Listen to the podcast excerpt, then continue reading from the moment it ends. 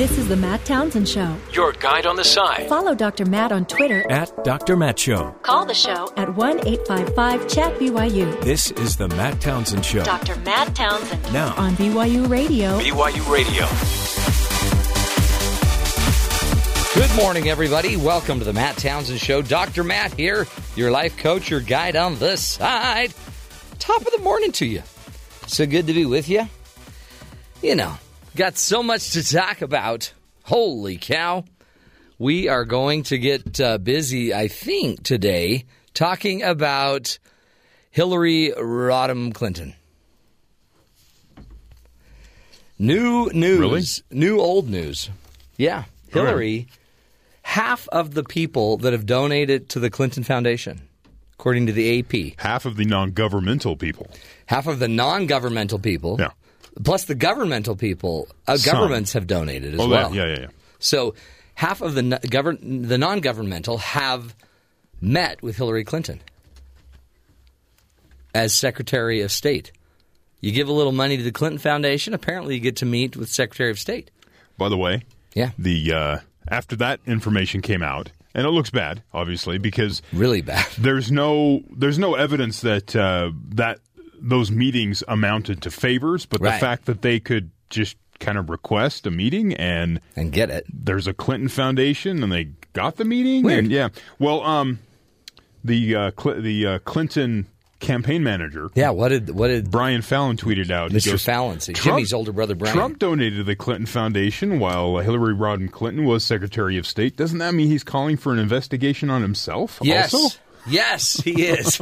it's about time. So he's involved in this too. But See, this is the funny thing is, um, it, it, a lot of this may not actually amount to any ethical violations. it just looks bad. It looks really bad. But it but doing this kind of stuff is the kind of thing that gets you you, you lose your job as Secretary of State. right. You'd also, but apparently you're going to get a job as president.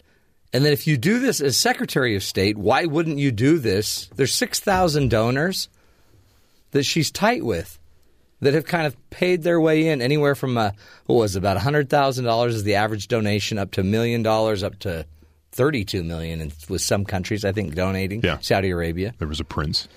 yeah the old prince but in the end uh, uh, apparently it didn't violate certain rules but it did violate it just smells wrong It does. And there's there's people involved in the Clinton Foundation that are contacting Hillary's assistants and so you have this sort of middleman situation happening that seems really weird ah and again she'll still be elected president because there's someone named Trump who's trumping around. Exactly. Who's now under investigation because she's going to be under investigation, according to Mr. Fallon.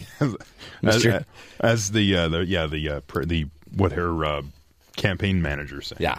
Which is kind of funny. It's they have funny. records of him donating into this situation that he wants investigated by a special prosecutor. But the good news is Hillary Clinton's health is okay. She's strong enough to open a pickle jar. Yeah, that was fun to watch. Um, I was wonder, I was wondering because she seemed to be struggling with it for a moment. I'm like, I- was she faking? I go, would this look bad if she doesn't? She just totally blows this? her shoulder out. What the? Ouch! She was sitting with a pillow though. You like she? See No, no, no, no, no. Did I, she? I looked Did she on that interview with Jimmy Kimmel. No Yeah. pillow, That was a big. but there were several other ones where yeah, she needs sitting with a pillows to of prop her up. No. Like Is she going to slide off the couch? Yeah, Is she's that like ready to that? be embalmed and slide off the couch. Man alive. So we'll be getting to a little, uh, you know, Hillary Clinton money update. Plus, a, a really interesting um, first guest today talking about the problem with uh, policing. It might be masculinity. Hmm. We hire, we train, we indoctrinate that you got to be macho. If you're a cop, you you know when somebody says something rude or mean, you take a step towards them. You don't just you know Take control of the situation. you own right? the moment. Yeah.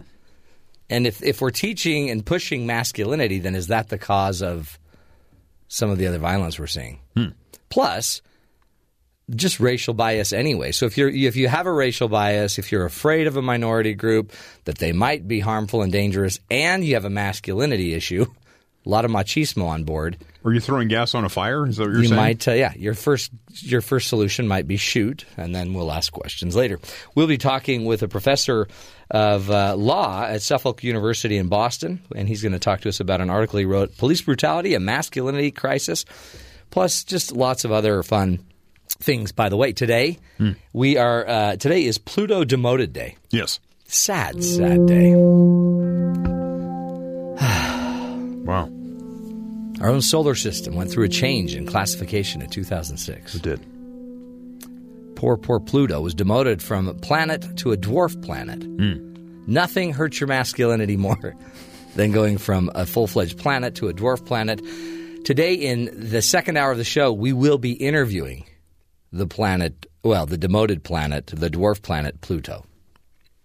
Kind of a counseling session, I Yeah. believe.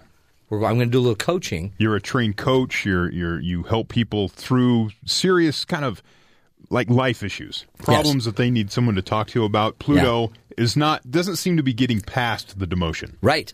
It can't, what do you say? It can't get over it. It's not pushing through. Hmm. It's, it's, it's having an identity crisis. I think it's isolated itself at the far reaches of I the think so, solar system, so it Yeah. needs to, to come together with the other we planets. did just send that satellite. Right. Uh, what was that called? That we got to look that up because that was a really interesting thing. One of our first pictures. that was us reaching out, Uh-huh, reaching a out. hand of, of fellowship. but I've never seen a more sad planet. Yeah. that thing was Icy and cold. down, Yeah. down, dark. yeah, It has this dark pale, aura. not not a lot of color out there. Right. Second hour, we'll be interviewing. By the way, the first planet ever interviewed on the Matt Townsend Show.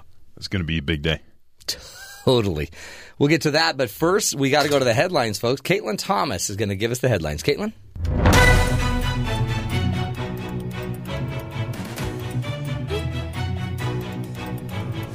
Donald Trump ratcheted up his attacks on the Clinton Foundation at a rally last night, claiming she and former President Bill Clinton set up a business to profit from public office.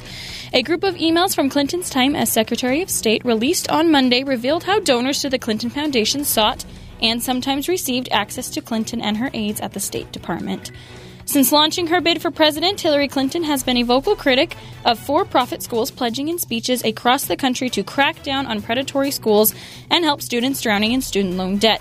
But over the past five years, former President Bill Clinton has earned $17.6 million from the world's largest for profit education company, Laureate Education Inc., and in his role as honorary chancellor. He quit that role just 12 days before Hillary Clinton announced her run for president. A spokesperson told NBC News yesterday that his five year contract expired at that time.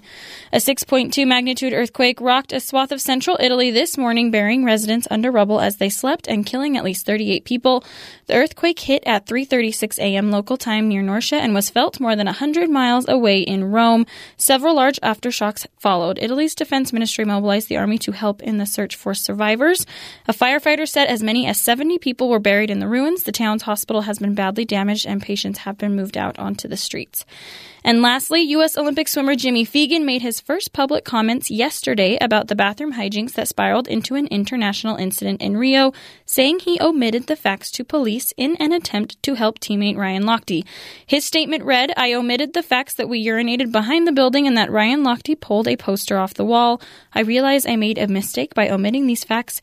I was just trying to protect my teammate, and for this I apologize. Feigen returned to the U.S. from Brazil just on Saturday. There you have it, Matt. There's your headlines for this morning. Wow, thank you, Caitlin, for clearing that up. See, all it took was Caitlin to get on the job. She gets it. She nails it. We get Lochte cornered. Lochte not to be uh, confused with Lotka, the driver of the taxi. I thought that was like a flattened potato pancake. Is it Lat- latka? Lotka? Yeah. Hmm. I didn't know that. Let's call it a pancake. Ooh, a potato pancake, though, that is a piece of heaven. Don't complicate things. Piece of heaven. Oh, holy cow. Tragedy in Italy. Yeah, there's a mayor there that says the city does not exist anymore. I mean, he lost his job. So far, I think 35 people dead. And the mayor no longer needs to be mayor when the town is gone. Mm. and, and you had a bad morning? Isn't that crazy? Traffic Uh, was tough. Yeah. Traffic was really tough on the way in today. I'm driving, uh, listening to the news, hearing a story about Tesla's new battery that makes it the fastest car on Earth. Probably not Pluto. We'll ask We'll ask. if they have Yeah. Tesla on Pluto. But I guess you can upgrade your batteries, and you can now go zero to sixty in two point five seconds Wow, at ludicrous speed. They call it. that's useful. Meanwhile, while I'm driving, the most beautiful Tesla pulls up next to me, hmm. and I'm like, "Wow, we're I'm listening about Tesla. Mm-hmm. Look at that good-looking Tesla." Then I say, "Oh, sure, look at that good-looking guy in the Tesla." sure, it's a good-looking car, ludicrous speed, with a ludicrous, good-looking, studly guy sitting at the wheel. And then he looks over at me. We catch eyes. Hmm. It's one of my good friends, one of my high school best friends. He Really? didn't uh, bat his eyes at you, or Did he give you like the, the point wink thing and He looked at me and he said, how you doing? A Honda Accord? Living it up, huh? I think he gave you a look that said, "This could be you someday Someday when you're an eye surgeon. if you apply yourself." I mean, he's like a real doctor. And he's driving a Tesla. And Do- now I'm w- going w- to write him and say, Would you like to get him on the show so we can talk about his car? we probably ought to.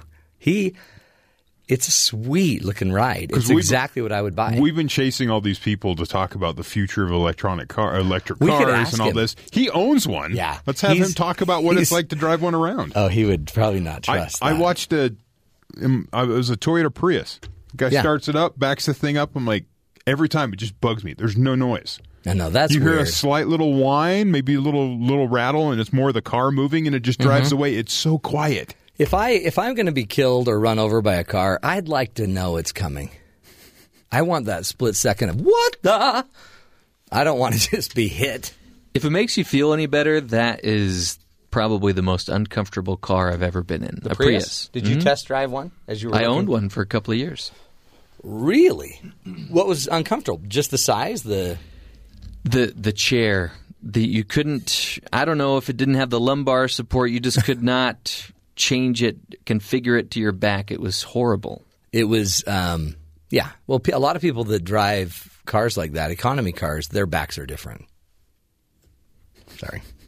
What are you saying? I don't know. Just saying you gotta you gotta you got kind of a, a spender back, one that will just frugal. I mean, just what's the word? Um, just toss money around left and right. You've got a back that is for somebody that is wasteful and not caring of Mother Earth. Hmm. So it's not. You're saying it's not a good match. No. He's in the wrong car. Now he's got a great car. Well, I just went out and got a Tesla. Ah. I was coveting my, I was coveting my neighbor's Car. car. Hmm. And then I found out he's my friend. So you need to think about it. So I might get to go test drive it at ludicrous speed. So because you saw him, now you think you're mm. getting a test drive. Yeah, I haven't talked to him for years, Yeah, but I'm right. going to. Actually, I talked to him the other day, but uh, I'm pretty much sure I'm going to be driving that car soon. Okay. Well, you know, Hope he's listening. let us know how it goes. Isn't When that you- funny? By the way, I saw two tes- I saw two Teslam. I think Teslam's the plural. Tesla. Tes- Tesla, yeah. Tesla. Yeah. Multiple Tesla. Yeah. Or Tesla. There's you could try to say Teslas, but I that like doesn't Tes- sound right. The Teslam would be one, wouldn't it? I think it's like Tesla or Tesla, like, you know, fungi or fungi. I, I never could Mm-hmm. conjugate Yeah, it, it is a, a lost art. verbs. I guess those aren't verbs. Tesla, Tesla, Teslam, Teslamos. What are we talking about? Teslais. Just the Spanish of Tesla. Later on in the show, See, I saw something at a gas station that we must talk about. Beef jerky. No, this was outside of the pump. It just blew me away. Okay, so let's do that. I have photographs. really? Yes. You took a photograph. Not just on my phone. wow. You're not supposed to use your phone next to the gas pump, but I did. Well, I was playing Life Dangerously this morning. well, yeah, but that's better than what you normally do. Right, I usually just sort of coast. You but yeah, play with your lighter. I took a photo. We'll talk about it. It's very interesting. I don't know if it's necessary. I don't know if I would ever use this feature, but it's on the gas pump now. Okay, well, we're going to find out about that. 85 of 154 people, Mm-hmm. private citizens, private interests, So these aren't government; these are non-governmental entities that who met with Hillary, who met or had phone conversations scheduled with Clinton, had donated to her family charity. Yeah. More than half of the private citizens. There, there comes a uh, an association that's happening there where someone donates, but they're also talking with her and does their The 85 donors that got access to her had contributed as much as 156 million dollars to the Clinton Foundation Each? total. total. At least 40 donated more than 100,000 each. 20 gave them more than 1 million dollars each. Isn't that crazy? Yeah. Now, eh, but the Clintons would say, and so would um, their little raging Cajun Yes. from Baton Rouge. What was his name? Carville. Car- James Carville said they don't make money on this. Right. They sure some travel, sure some salaries when they were working there. Sure, other speeches came through for Mr. Clinton. Mm-hmm. Sure, they somehow netted a hundred and something million dollars over ten years, but it wasn't from the foundation. And they've disclosed their taxes for Yeah. multiple years And because paid- she's been in public office. Right. Those have been out there. Now she's, you know, she's put them out there again. And Trump still won't put out his No. tax doc. He's under audit. Yeah, Even though the audit. IRS says it doesn't matter, but he thinks it does. So, I think he's under perma audit, isn't he? well, yeah, that's what, that's what uh, Buffett says. 6,000 donors have over the years already provided Clinton charity with more than $2 billion in funding since its creation. So the problem is eventually, if she's made president, do you. What what do you do with now all of these six thousand people? Will they have access to you? Have they paid enough? And even Mr. Clinton is now saying, yeah, we're going to have to probably do something about this. Maybe shut it down. I don't know what we'll do. They're at least saying right now they'll withdraw. If uh, she is elected president, they'll withdraw from the leadership positions in the Clinton Global Initiative. Many are saying, you got to shut her down. Shut her down. Anyway, we uh, we'll continue the discussion on that. So, you know, you got a big choice. Who do you want for president? Crazyville, eh? We'll take a break when we come back. We will be speaking about the problem of masculinity in policing. Is it what's leading to this increase in, uh, in you know, in the news of shootings of innocent people? You know, maybe it's not such a new idea for certain populations. This uh, has been going on for years. We'll take a break, come back, stick with us. This is the Matt Townsend Show, helping you find the good in the world.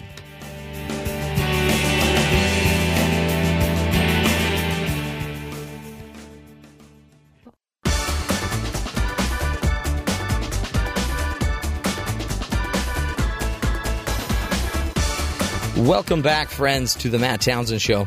With the Black Lives Matter and the Blue Lives Matter, All Lives Matter, and Say Her Name social justice movements all in full swing, it seems as if police brutality is at an all time high, with police officers mainly being drawn from uh, comparably privileged sections of society, men and whites, victims of the criminal justice system.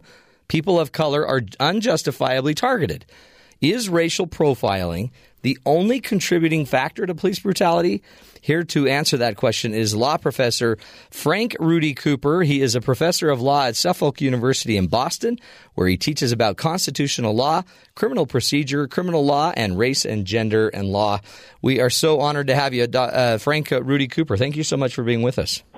Oh, good morning, Matt. Thank you for having me. Loved your article uh, in the conversation. Um, I think it's opening up a, a really important issue about police uh, police brutality. Talk to talk to us about you're you're trying to connect it, and and actually are finding evidence about um, kind of a masculinity issue, a problem of masculinity in our police force. Talk about your findings.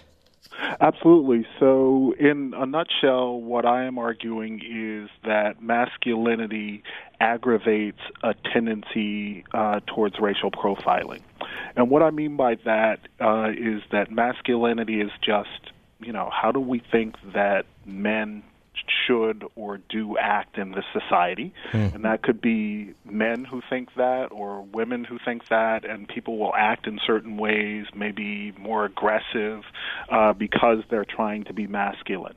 And my basic argument is when you have police officers who are mostly men or who are women who may feel that they need to act in a masculine way, and when you have civilians who are mostly racial minority men, you're going to get both a tendency towards racial profiling and the possibility of some kind of masculinity clash between those parties. So masculinity, you're um, you're defining really as aggressive, like an aggressive posture.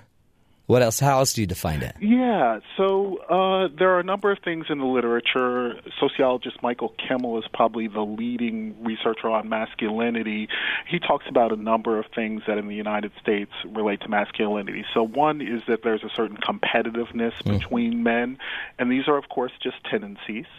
And then, as well, there's the aggressiveness and the need to sort of one up each other. We can look at uh, certain figures in popular culture and see that they are deemed more masculine when they are seen as more confident, bordering on arrogant, Huh. when they uh, start to accrue tokens of esteem like lots of money, Airplanes, cars, helicopters, women as objects, exactly. gold buildings.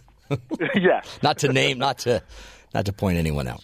Um, of course. so, it, but it's it's a really interesting idea. I've always, I've always. It's funny. I've never thought of it as masculinity. I've kind of uh, thought of it as, you know, control. But I guess that's part of it too. But competitiveness, and it's.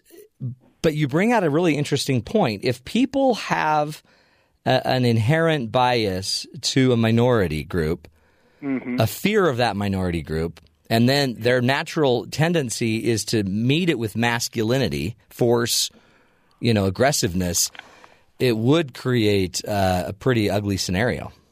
Yeah, it absolutely could. So if you think of a police officer who may be afraid of a racial minority male that he's confronted with, and then you think of the racial minority male, and racial minority men have tended to be shown less respect in this society than other males, certainly in this society.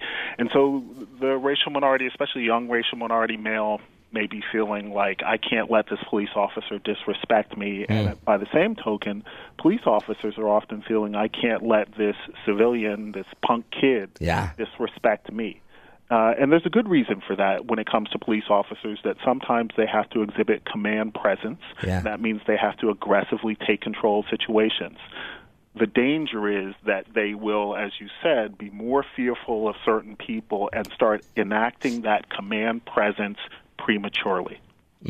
And then we then we see a scenario on uh, you know somebody's filmed it on their iPhone and there was a shooting or some violence, but that may not have been the first interaction that teen had with the police. It may be the fiftieth. Right. Well, that's absolutely true, and we've seen that sometimes, as in Minnesota, uh, put- that's because police are racial profiling. Yeah. But it may also be because there's, you know, a kid in the area that the police know well to be sort of a troublemaker, and they've come across them many times, and so there's a conflict that's ongoing between the police officer and the civilian. And then is it like a duel of masculinity? So the the, the, Yeah. the boy, the teen, the teen that's kind of being disruptive, has to position and posture himself as more strong and macho. The cop then machos up, and then it's just a macho battle. Yeah, absolutely. That's the danger. So um, I just think of when I was a kid, and I grew up in Cambridge, Massachusetts. So growing up in Harvard Square, being confronted by a police officer, and thinking, you know, my friends are sitting next to me. On the one hand, you know, I don't want to be treated like some little kid. I'm, you know, I was 18 or 19 years old. I felt like I was a man, and I should be treated with respect. And uh, by the same token, the police officer is just thinking, you know, this punk kid is acting out in the middle of Harvard Square, and I've got to maintain control. Mm-hmm. How do you? Because I, look at a lot of the police anyway are coming from military backgrounds, and another thing you point out in your article is they're also coming from many of them fairly privileged communities, and they might be doing this nobly to go serve, and to protect and to help others, but they also may not have had experience with minority communities. And if they have a fear, if they have kind of an inherent insecurity, then machismo is probably the norm. It's just their standard default. Yeah, so you raise a couple of important issues. One is that the way that we privilege uh, military service in this country for police forces, you know, it makes some sense. These are going to be people who will be good candidates, at least in terms of the physical characteristics of that person. But on the other hand, it means that we're more likely to get people who are uh, aggressive um, and perhaps maybe overly aggressive at times because that's a quality we want to cultivate in the defenders Yeah. of our country. Uh, so that's one problem that you may see uh, men or women uh, with a military background who are more prone to aggressiveness and violence. And then a second problem that you point out is these may mostly be whites and mostly white males who may or may not have had a lot of interaction with racial minorities and racial minority men uh, previously, and that may lead to some misunderstanding, some fear, and when people feel scared, they're more likely to sort of you know puff up their chest and try and be aggressive to talk their to sort of uh, push the other person down.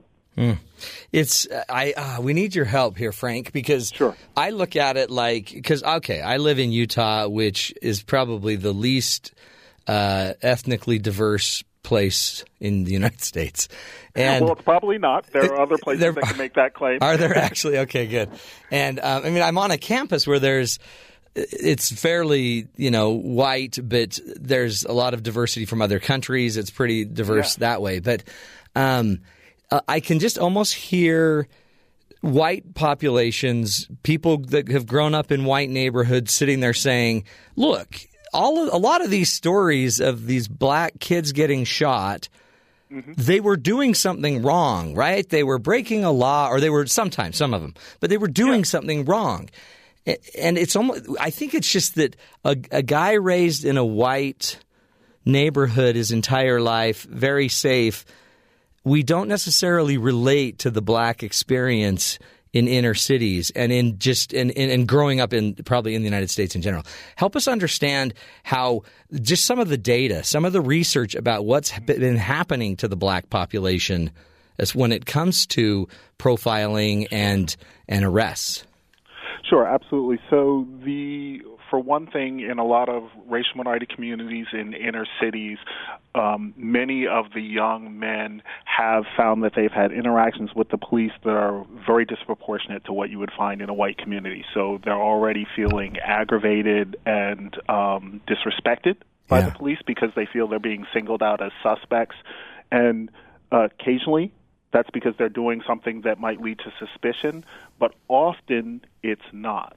So uh, that's one thing. So you're going to see some sense of disrespect on the part of racial minority males and feeling disrespected by police.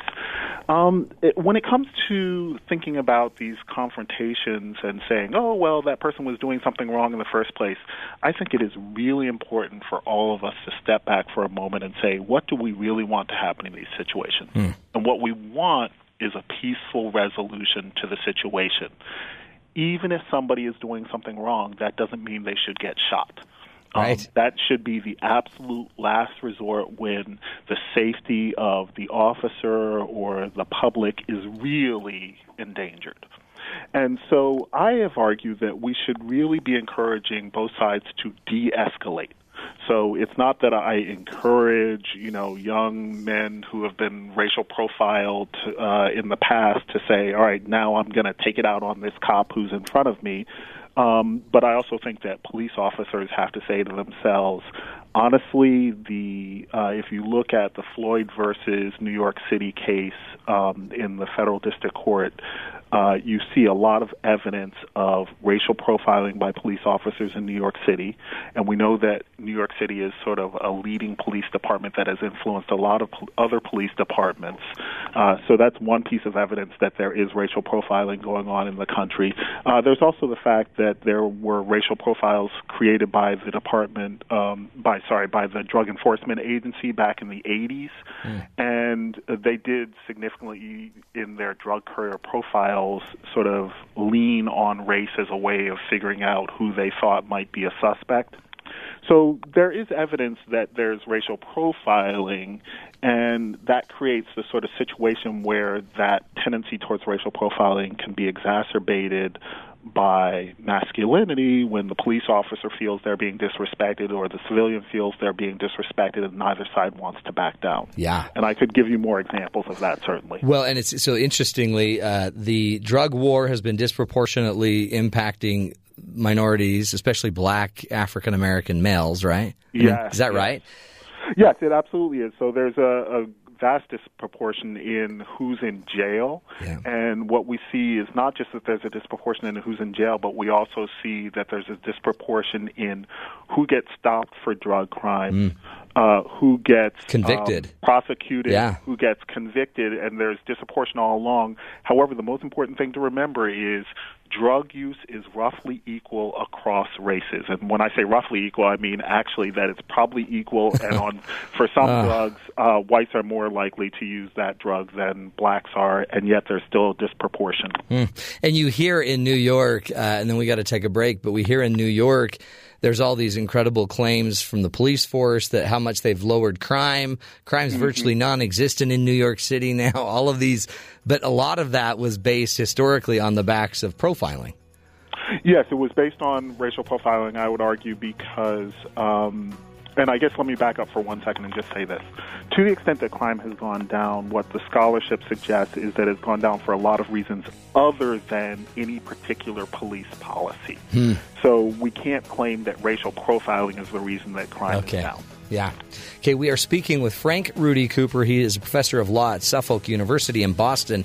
And today is talking to us about America's police culture has a masculinity problem. When we come back, we'll be talking about how we can uh, go forward by de escalating, moving forward, maybe minimizing a little bit of the masculinity in the police force and maximizing community. We'll talk more with Frank Rudy Cooper when we come back. This is the Matt Townsend Show.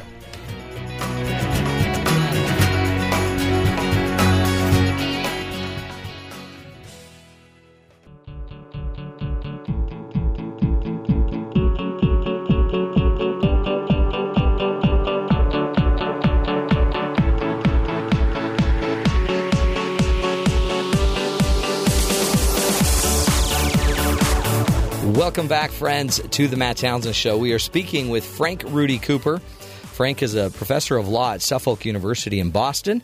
He uh, received his uh, Juris Doctorate degree at Duke University, and uh, prior to teaching, Professor Cooper served as a federal district court judicial clerk, uh, which is which is a pretty big deal. He has published over 25 scholarly works. And we're talking today about America's police culture has a masculinity problem. Frank Rudy Cooper, thanks again for being with us. Oh, thank you, Matt. It's a pleasure. I'm I'm learning a lot, and I really uh, I I just think there's a lot of America that doesn't understand what's really going on in this inner city world. Um, you bring up a really interesting point about masculinity, uh, masculinity being kind of kind of the typical uh, behaviors that we see as manly aggressiveness, uh, competitiveness, one up one upsmanship. Um, but if, if if police, for example, are profiling, and the research shows it exists, it's real. Um, if they are profiling, then and their t- traditional method of dealing with their police work is using a form of masculinity, it will probably justify more aggressive behavior toward those being profiled. Yes. Well, uh, as I suggested before, there's the need for command presence sometimes by police officers. Right. And that means you've got to shout people down. You've got to take control of the situation. Step in, yeah. means grabbing them and you know throwing them against a car, etc. So um, there's a real reason why that might be necessary. But sometimes all police officers or civilians are doing is acting macho, and that means they're just puffing up their chest and trying to get others to back down. And trying to get people to back down for the sake of backing down is what we need to stop. Yeah. Is have you noticed a difference? Does the research say anything with more and more women joining the force? Is it changing masculinity uh, or the, that approach in policing? Yes, it is somewhat. So there's some suggestion in the research going back to the Rodney King riots that when women enter police departments, there is less police brutality. Now, we can't prove that it's you know just because they're women, but we know that in this culture, men and women have tendencies to have slightly different behaviors. That uh, Carol Gilligan is the scholar who has pointed out that women tend to be less hierarchical and more sort of compromise oriented. There's been some suggestion in the scholarship that female police officers are better at negotiating their way out of conflict rather than pushing their way out of conflict physically. Do do we know if are there fewer females involved in uh, in shooting related incidents um, with? That seems to be the case that Yeah. women are less likely to be involved in the police brutality and the shooting incidents. It's such a it's such a weird game, isn't it? Because you want them to use command presence, and you can see the need to kind of take charge in certain situations. You also can see the need for compassion. Is this something you can train, or is this something we hire?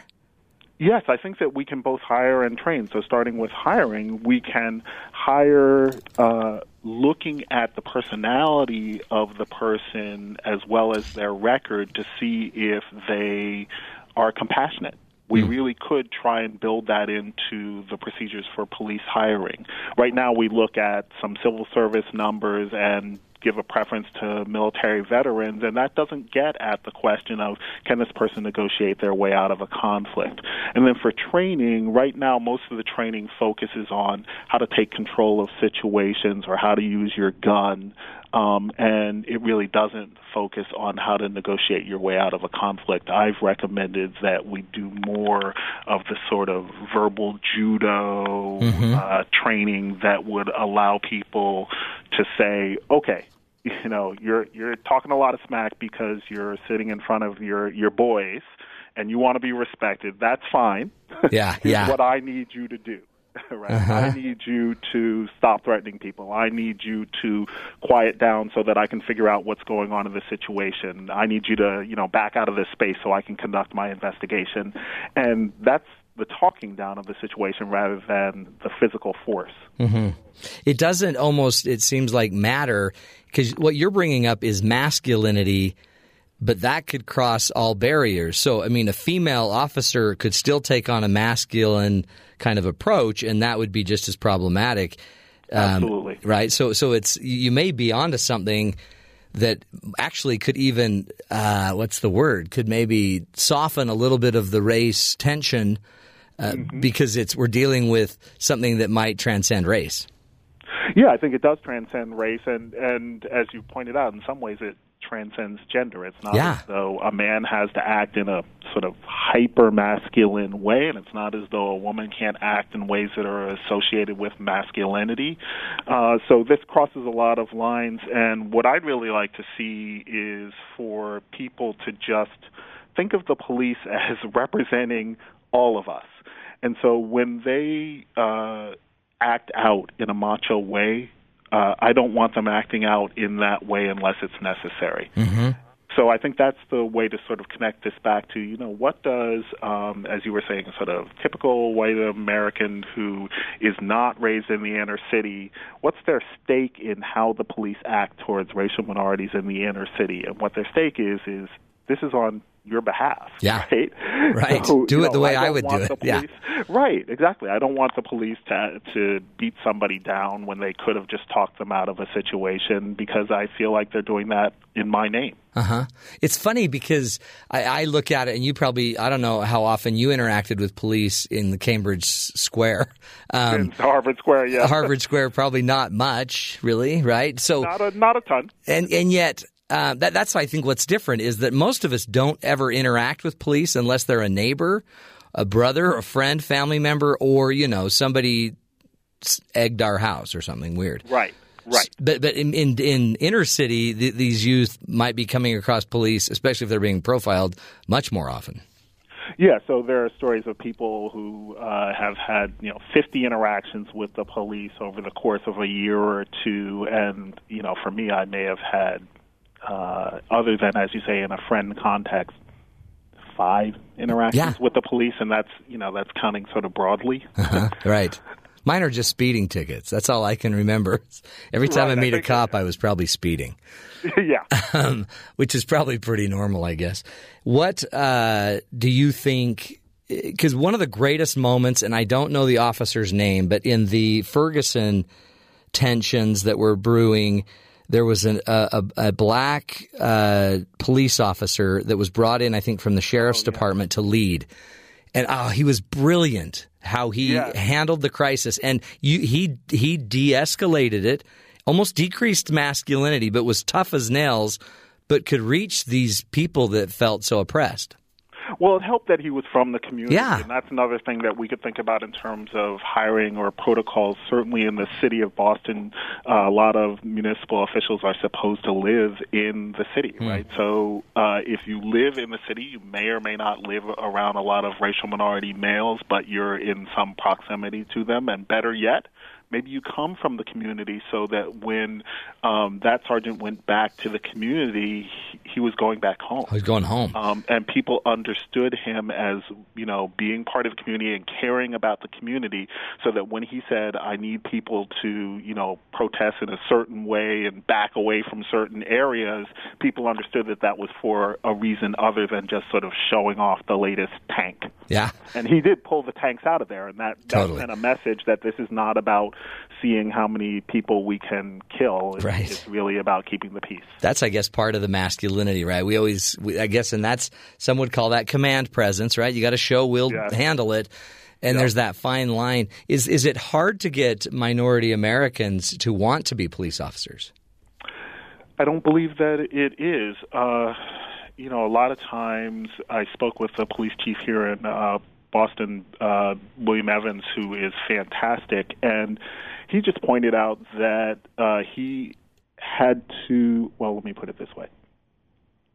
He has tried to bring in more racial minority police officers. He has candidates who are not winning the competition because they're not veterans and he's trying to figure out ways to bring in more racial minority police officers, and he's come up with some ways to bring in more racial minority police officers. I won't speak Yeah. on his behalf. Well, and it's really hard because you don't want to also sound like you're profiling, even Right, for well, your I own that you force. to- Right. right, you need to be fair, but But you kind of need to.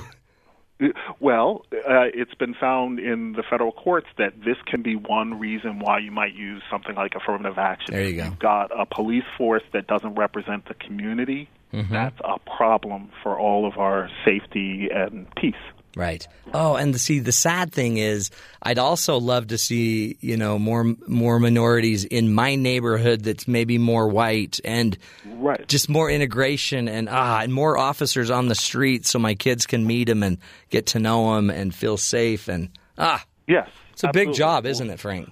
It is a big job, and we've come a long way as a society. We've still got a, a little bit of a ways to go. I tend to think the answer is not to be colorblind or gender neutral, but instead to say, hey, we're all different, and we all deserve equal respect. Yeah.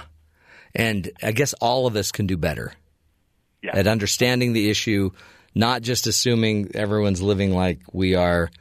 Um, and, you know, I guess too, figure out what, what level of masculinity we bring into everything as well. We can control that. Yeah, absolutely, and we can try and think about it more. And conversations like this are really helpful. So I have appreciated the opportunity to talk with you about You it. bet. Frank, in fact, we're going to have to have you back on another topic. Now that we know we've got this awesome resource, we are going to go to the well again. I, I would love that. Frank Rudy Cooper, thank you so much for your insight. Thank you, Matt. Uh, Frank, again, is a professor of law at Suffolk University in Boston, where he teaches constitutional law, criminal procedure, criminal law, and race and gender law. We will take a break, folks. Come back, wrap up this first hour of the Matt Townsend Show, helping you see the good in the world. We'll be right back.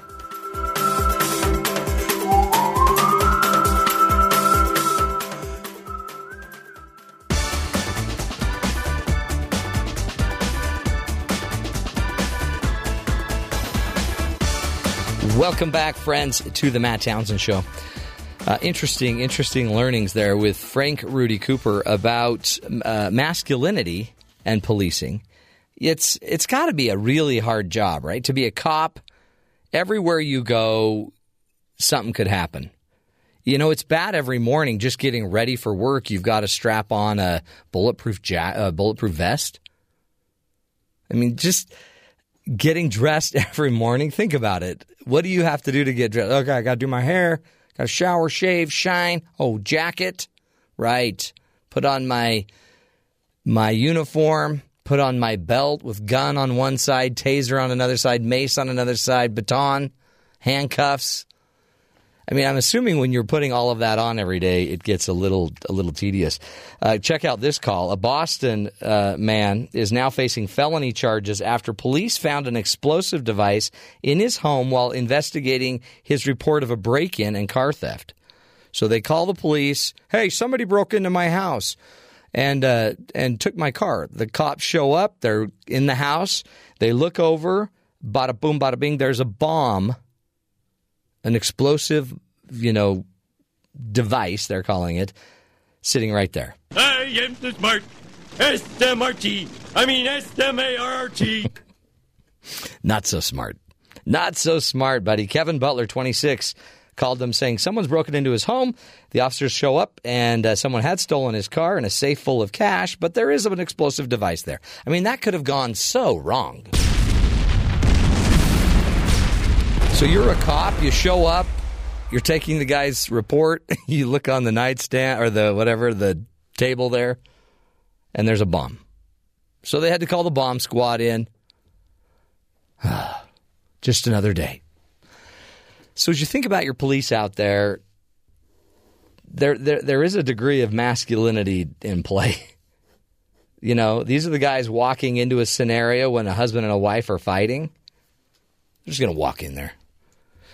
They're the guys that when there was a call with a man with a gun on a campus, they're the ones that drive to the scene and pull up and jump out as fast as they can and run toward the scene. Everyone else is running away and they run toward. So we probably need a degree of masculinity to even make that attractive. And then we get frustrated with the cops when they become overly masculine, right? And they and they can't pull it back. So training is probably in order. More skills, more tools. It couldn't hurt, and also a deeper respect for what uh, it's like to be a minority in this country. We we can as humans go step in their shoes and try to understand what it's like. One way to do that is just listening to people like Frank Rudy Cooper. So uh, share that uh, last interview with as many people as you can. You can do that by going to iTunes or TuneIn or BYURadio.org, and you can just forward it on. Let's change the world, folks. We're changing the dialogue. That's how we'll do it.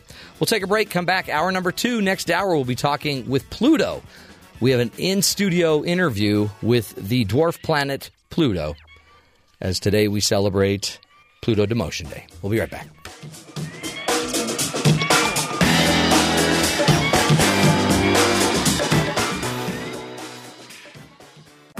This is the Matt Townsend Show. Your guide on the side Follow Dr. Matt on Twitter at Dr. Matt Show. Call the show at 1 855 Chat BYU This is the Matt Townsend Show. Dr. Matt Townsend Now, on BYU Radio. BYU Radio. Welcome back, friends, to the Matt Townsend Show. Dr. Matt here, hour number two of the program. Top of the morning to you.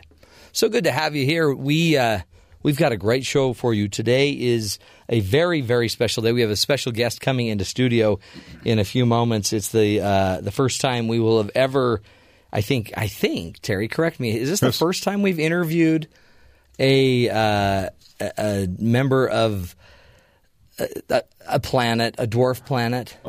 a body of of type in the solar system. Yeah. See, he's not a planet. He was not. demoted. He's a dwarf planet. He's depressed. He's depressed. He's, He's, just down. kind of. He's not with the rest of the group. He's always on the fringe. He's way out there. Pluto. Yeah. Today is uh, on August 24th. We celebrate Pluto Demoted Day, Hmm. and we decided, hey, let's get him on the phone. You guys, he's he's over here. He's already looking not very Yeah. happy. He's chomping at the bit. Yeah. We had to move some chairs around in the green room Yeah. just to help him find a space. He's kind of big for being a a, dwarf big dude. planet. Yeah, he doesn't seem so dwarfy. You know, he's he seems kind of. He's he's got sad. he's got some size to him. He's blue. Yeah. I don't, I don't know. If, I don't know that it's his real color. I haven't seen him, but From the pictures from uh, when they flew that orbiter by, he's more of a chalky white. he's a chalky white Yeah. guy. we will be speaking with the planet Pluto, dwarf planet. He may need to get out more. If he's Mm-hmm. that pasty, he may need to get a little color. So if he comes in closer, maybe the sun can warm him up a little bit. Well, I bet. Well, I want to ask him about his relationship with the sun. Yeah, it seems distant. Yeah, it seems very distant. It's kind of cold. I don't know. He's kind of cold. We'll be getting to that as well as we'll be speaking about how to deal with jerks in the office. Hmm.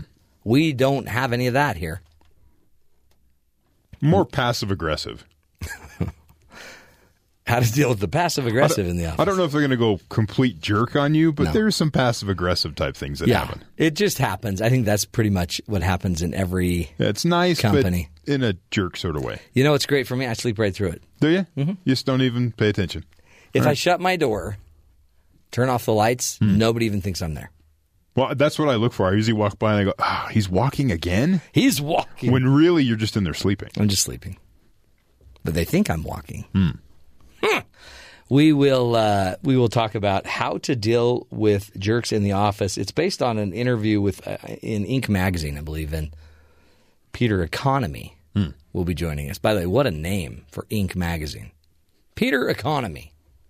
So today we will be talking with Mr. Economy and Mr. Pluto. Pretty substantial His first name is Maurice. Maurice Pluto. Is it Maurice? Yeah, it's a little known fact. Wow. That's kind of embarrassing. We'll ask him about that. It's a family name. Don't they just call him Mo? Mo. Mo Pluto. We will be speaking with him as well. But first, we must get to the headlines with Caitlin Thomas. Caitlin, what's going on? Thanks, Matt. A poll conducted by the Feldman Group shows Hillary Clinton and Donald Trump in a dead heat in South Carolina. The poll, paid for by the South Carolina Democratic Party, found the candidates tied at 39%. South Carolina has not voted for a Democrat for president since Jimmy Carter in 1976. Donald Trump has a mere one point lead on Hillary Clinton in the deep red state of Missouri. Um, uh, a poll released yesterday revealed among likely voters, 44% in the state support Trump, with 43% backing Hillary Clinton, 8%. 8% backing Libertarian Gary Johnson and 5% still undecided. There's a good news for Trump in Utah, though. He holds a 15 point lead on Clinton in the most recent poll released, with 39% to Clinton's 24%, despite his unpopularity with the Mormon voters. The National Labor Relations Board ruled that Columbia University graduate students can unionize, effectively allowing grad students nationwide to unionize at private colleges. According to the 3 to 1 decision announced yesterday, graduate students can be afforded the same protections as employees under federal labor law. Graduate students deserve labor related protections when they perform work at the direction of the university, for which they are compensated specifically when they perform the duties of a teacher's assistant. And lastly, Matt, a Florida teenager has beaten the odds surviving an infection by a rare amoeba that kills nearly all of its victims. Wow. Sebastian De Leon, a 16 year old, was on vacation in Orlando with his family when he started feeling sick. His parents took him to a local hospital where doctors found he was infected with an amoeba. Doctors at Florida Hospital for Children induced a coma, lowered his body temperature to 33 degrees, and gave him an antiparasitic drug. Normally, this amoeba proves fatal, but the treatment worked and Sebastian survived.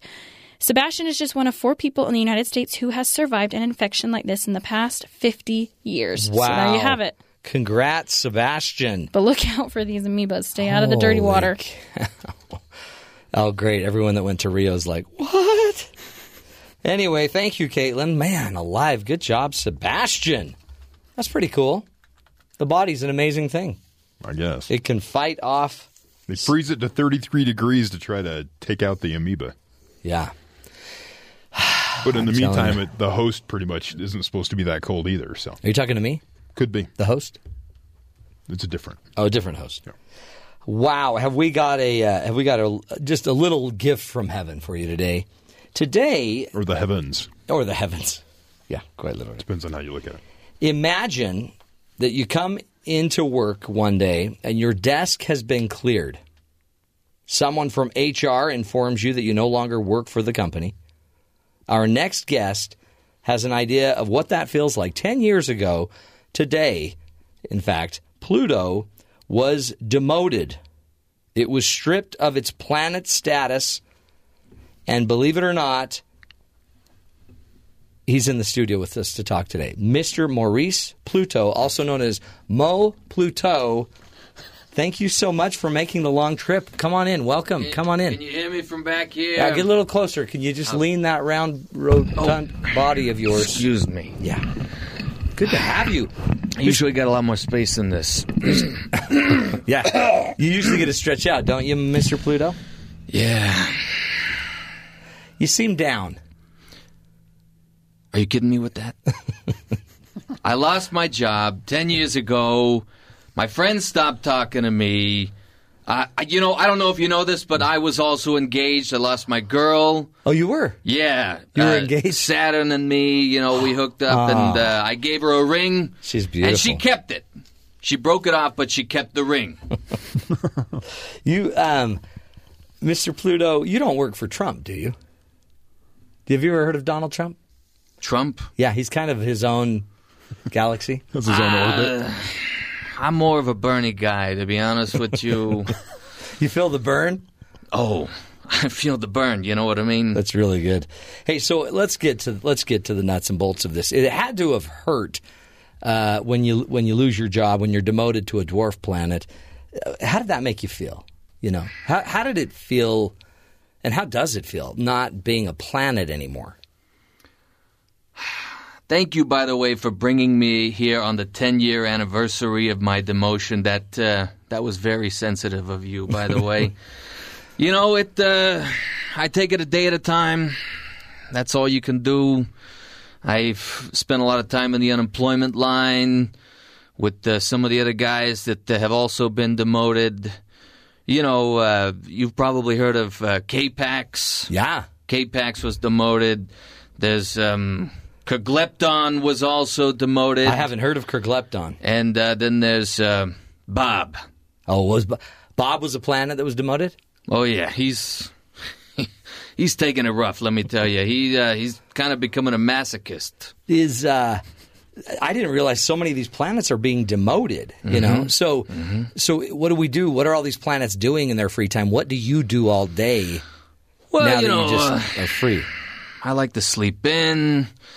I've been catching up on TV. You know, we've got a satellite up there with loads and loads of channels, Yeah. great packages. What's your favorite show? Um, probably uh, what's that one show called? Uh, the Bachelorette. Really? Yeah, really? So Yeah. just what do you like about that? Just the, you know. I, I I may seem a little rough around the edges, but uh, I, I'm actually a softy at heart. You, you, you are? I mean, not to be rude, but that seems soft. Isn't what I'd call you? What would you call me, Matt? Uh, angry, kind of angry. Angry. You And I know, mean- I mean that in the you, best- you- Matt, you got to be careful what you say to me. I, I, I could be doing other shows like I've got Nancy Drew, not Nancy Drew, Nancy Grace. Yeah. Uh, oh, you're going to be on the Nancy doing Grace that show? I've, Uh-huh. I've got a cooking show. Yeah. I love to cook. I love to eat. I've been doing a lot of that in my spare time as well. Yeah, it looks like you put a little on. Mm-hmm. Mm-hmm. Is, now, which is interesting because you were, were you were demoted, but were you demoted because you're now a dwarf planet? So was it your size? Uh, excuse me. Let me just stop you right there. Dwarf planets can call each other dwarf planets, but when when you humans call us that, it's offensive. All right, so just so watch it there. No, you know, little, actually, little uh, planet. you know, I was actually really close to being a planet. You, you Really close. I'm almost there. you you were really close. Yeah. I mean, you you were a planet actually, according to us. Yes. For a while. And then, what, 10 years ago, they just thought, eh, this guy's a little wobbly. A little wobbly. Well, apparently there's like three criteria you got to meet in order to be a planet, and I I missed. I, I got two of them down. Okay, let's look at those. Uh, First, you have to, the object must be in orbit around the sun. Got it. Did you do that? Well, I'm I'm going to be doing it. You, you've got a, yeah, you got a weird orbit. Not to be rude, your orbit is a little off. Com- I mean, compared to other orbits. Would you agree? Define off. I don't know. It just takes you a lot longer to do what other people do very quickly. Listen, I'm gonna be I'm gonna be getting there in like 21, 47, something like that. It's like going to the doctor. I've I've heard things about the sun, not good things, and I'm not really looking forward to. Kind of like you are looking forward to going to the doctor, Matt. I I love a good trip to the doctor. Okay, so number one, I got down. You got the orbit. Oh Uh, yeah. the object, uh, you, I guess, must be massive enough to be rounded by its own gravity. You are definitely doing that. Done. You're very well rounded. Mm-hmm. Not to be rude. It must have been cleared.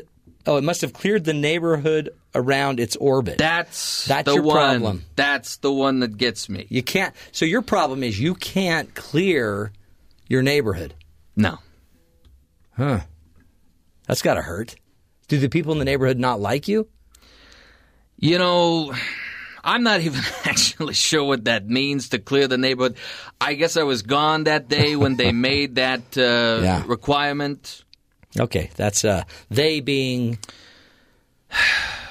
who? The only way I remember the name is because the the initials are I A U, and I just think I hate you, so I A U, and uh, I think it stands for the. Uh, Yeah. You know, like the interstellar, It's uh, it's uh, automechanical. It's the International Astronomical Union. Ah, if you say so, Matt. Whatever. And I'm noticing just the expert communicator in me is. No, I'm noticing you're you have a lot of hatred there towards the IAU by calling them the I hate you. Yeah.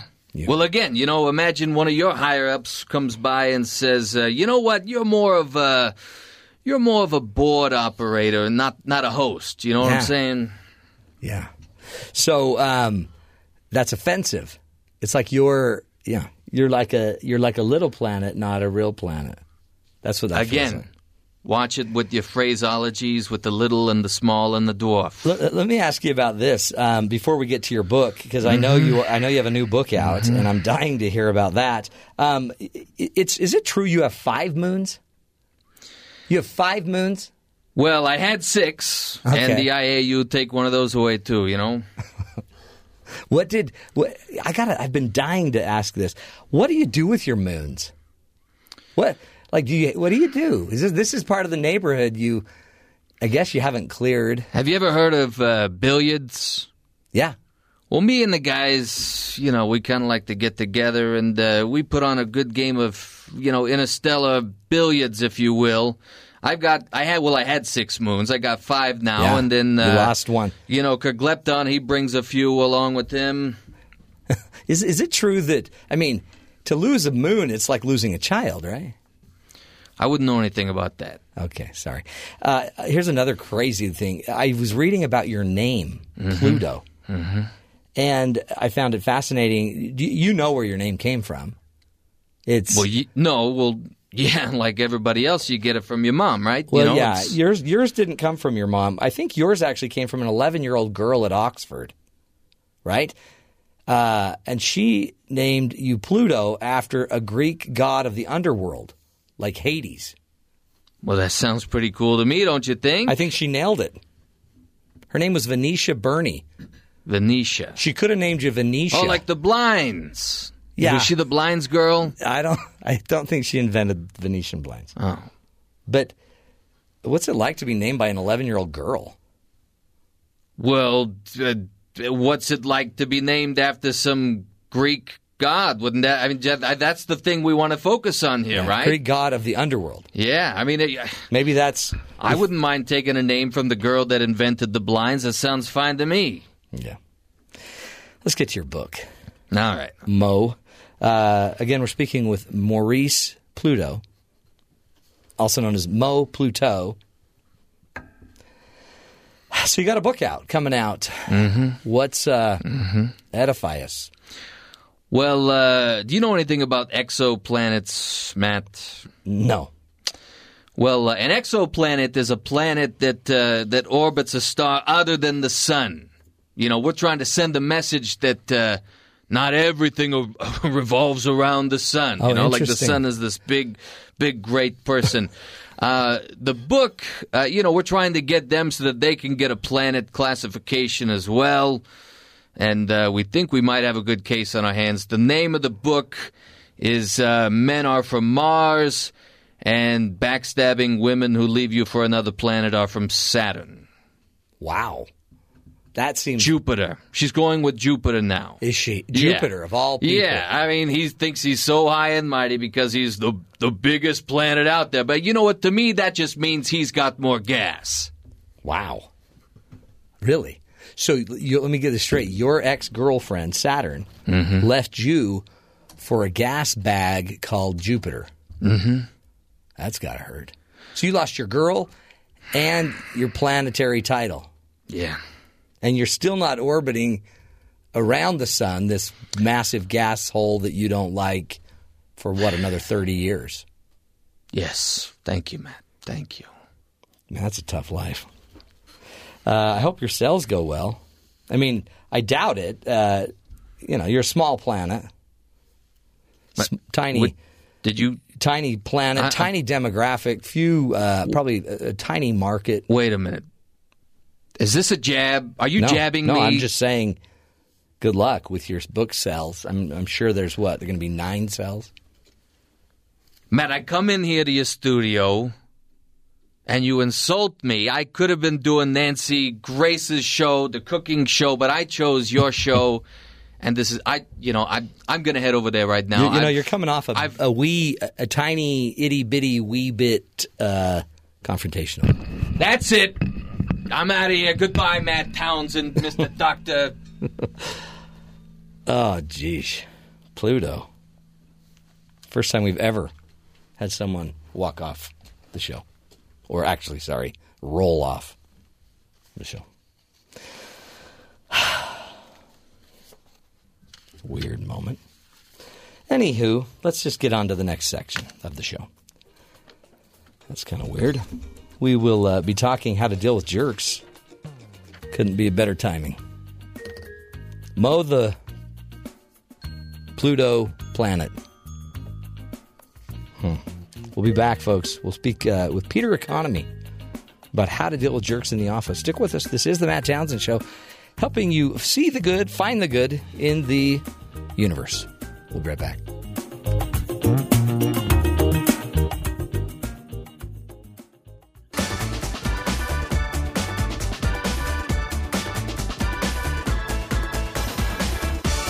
Welcome back, friends, to the Matt Townsend Show. Let's face it, whether we like it uh, or not, there there always seems to be one person in the office who we just can't seem to get along with.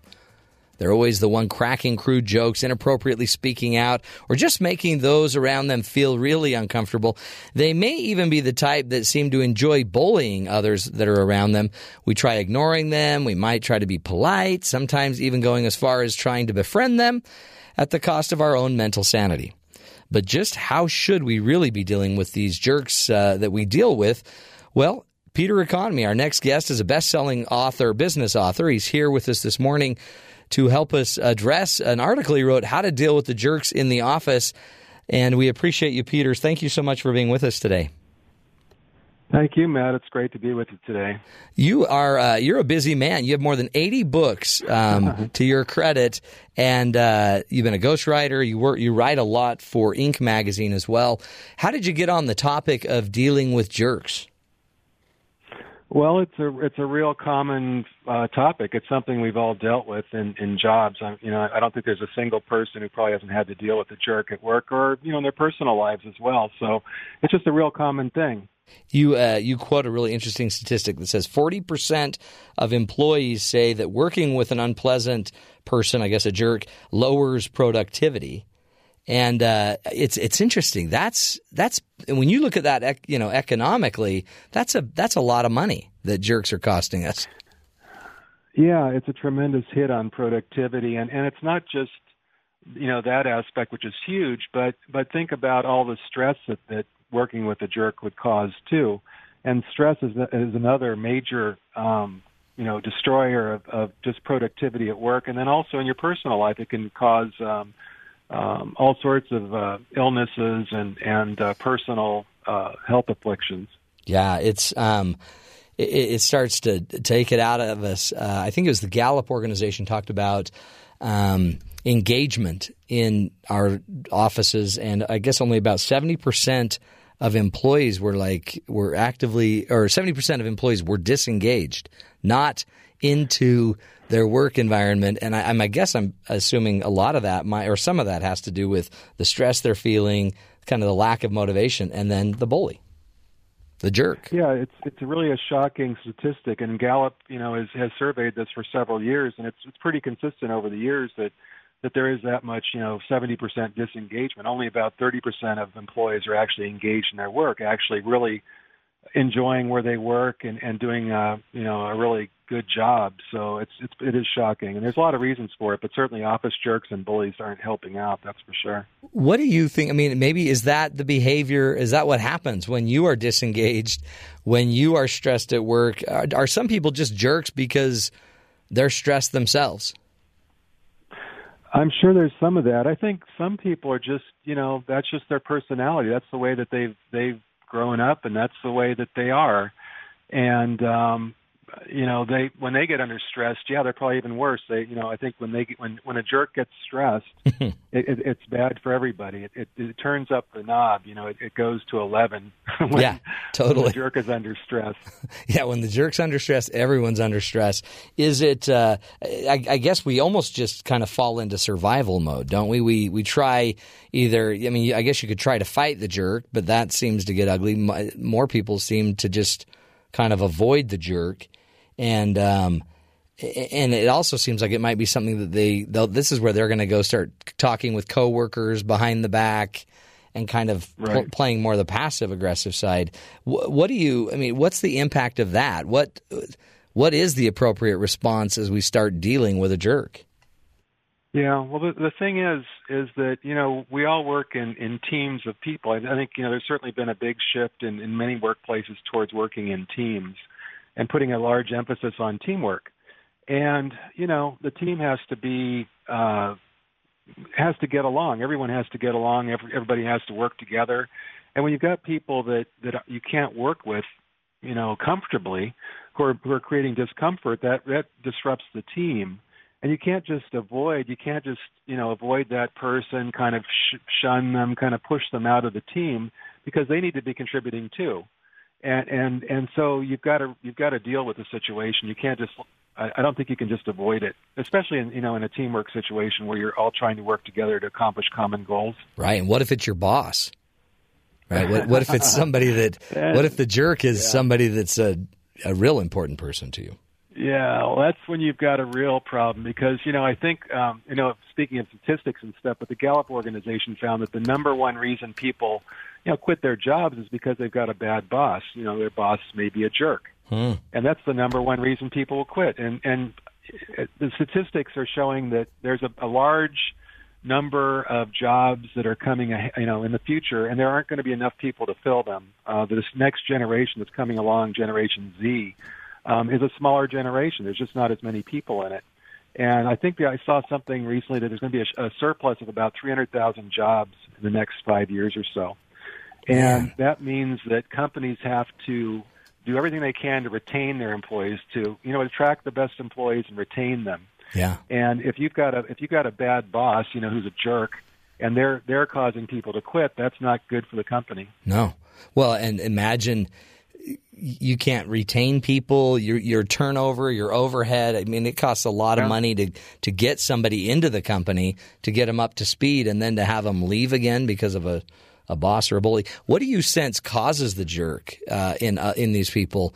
What's their driver? What is their problem? Well, they get satisfaction from pushing people's buttons. Uh, you know, there's a there's this internal satisfaction they get for whatever reason, you know, without getting into all their history, you know, how they were raised and all that. But um, they they are satisfied when when people when they, when they push people's buttons and, and make them uncomfortable, make them suffer, make them uh, feel bad, and um, it's just some sort of internal thing that, that that gives them satisfaction. Yeah, maybe a little more control, more power over sure. you. And especially if exactly. if you're the only one being bothered, Peter, like if if I'm the only one that's really irked by this guy or he only does it to me, then I really have nowhere to turn. Well, yeah, and, and you've you've you've always got your boss to turn to. I mean, you, Right. you've got to, you know, you can certainly try to confront this person. You can take them on, and if that doesn't work, then you've got your boss, and hopefully your boss will will step in and try to to help help the situation. It's interesting too because it seems like some of these scenarios could be actually created by a boss where they am not meaning to, but they use competitive systems. So there's a lot of competition on these teams sometimes, Yeah. And that that in and of itself could be, you know, problematic. Yeah, well, uh, you know, I've I've worked in companies myself, you know, in the past where a, a boss will tolerate um, someone who's a real jerk.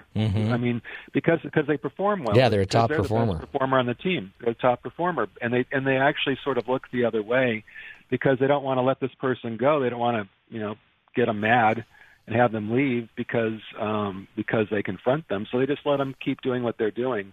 Um, and then, you know, as the rest of the team goes away or, or checks out, like you said, they become disengaged. How do we how do we determine if it's a big enough problem for us that we need to address it?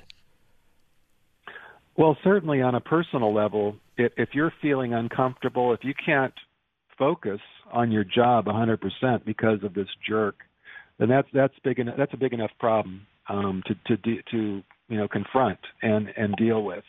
Um, if, and then if others are feeling the same way, I mean, if you're talking to your friends there at work and they're saying the same thing, um, then you've got a really big problem. Um, But even if it's just yourself and you're feeling uncomfortable, that's something that you you should deal with. I mean, if I'm thinking about it all the time, if I if I'm dreading going to work as I pull in and I see his car and I'm like, ah, geez, Uh, he's here. I guess if it's in my mind, I'm, I'm going to act it out one way or another. I probably need to get it out of me by bringing it up instead of just acting it out passively.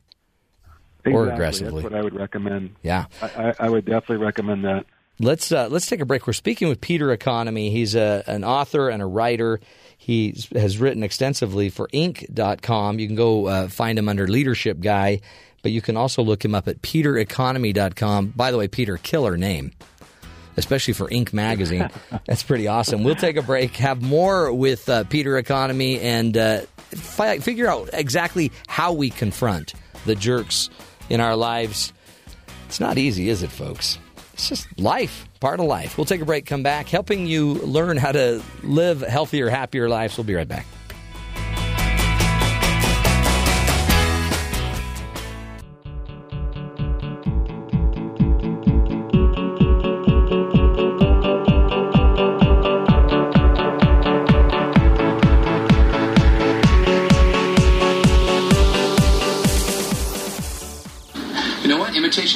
Imitation is the most sincere form of flattery, so I thank you. Identity theft is not a joke, Jim. Millions of families suffer every year. Michael! Oh, that's funny. Michael! There you go. Oh, I love that. Dwight Schrute, a pretty great example of the jerk in the office. And uh, one way that Jim, his counterpart, is trying to deal with him is just mimic him, dress like him. That's why Dwight's all ticked off about identity theft. Joining us on the phone is Peter Economy. Peter is a best-selling business author, ghostwriter, development developmental editor, and publishing consultant with more than 80 books to his credit. He writes columns on leadership and management for Inc.com. He's called the Leadership Guy and also has served as associate editor for Leader to Leader magazine since 2001. Peter, we appreciate you being here. Thanks for teaching us about how to deal with the Dwights in our lives. Uh, my pleasure, Matt. So if if I decide I need to confront somebody um, because they're being a Dwight, they're being a jerk consistently to me, they're bothering me, h- how do I prepare? What do I do to get ready to have this conversation? Well, I, th- I think you get the facts. You you you really sit down and assess how is this person impacting you personally. Know, what are the what are the feelings you're feeling? What is it that they're doing that is is you know causing these these um, buttons to be pushed within you? And and just write it down because you want to kind of prepare a script um, to deal with this person. You're going to want to sit down with them and talk to them. So to prepare, you just want to do a little bit of research. What are they doing? What's the behavior that's bugging you? and how is it affecting you and your your ability to do your work, to do your job? The script idea is, I think it's a really important idea. It gives me a chance. I know how they'll respond.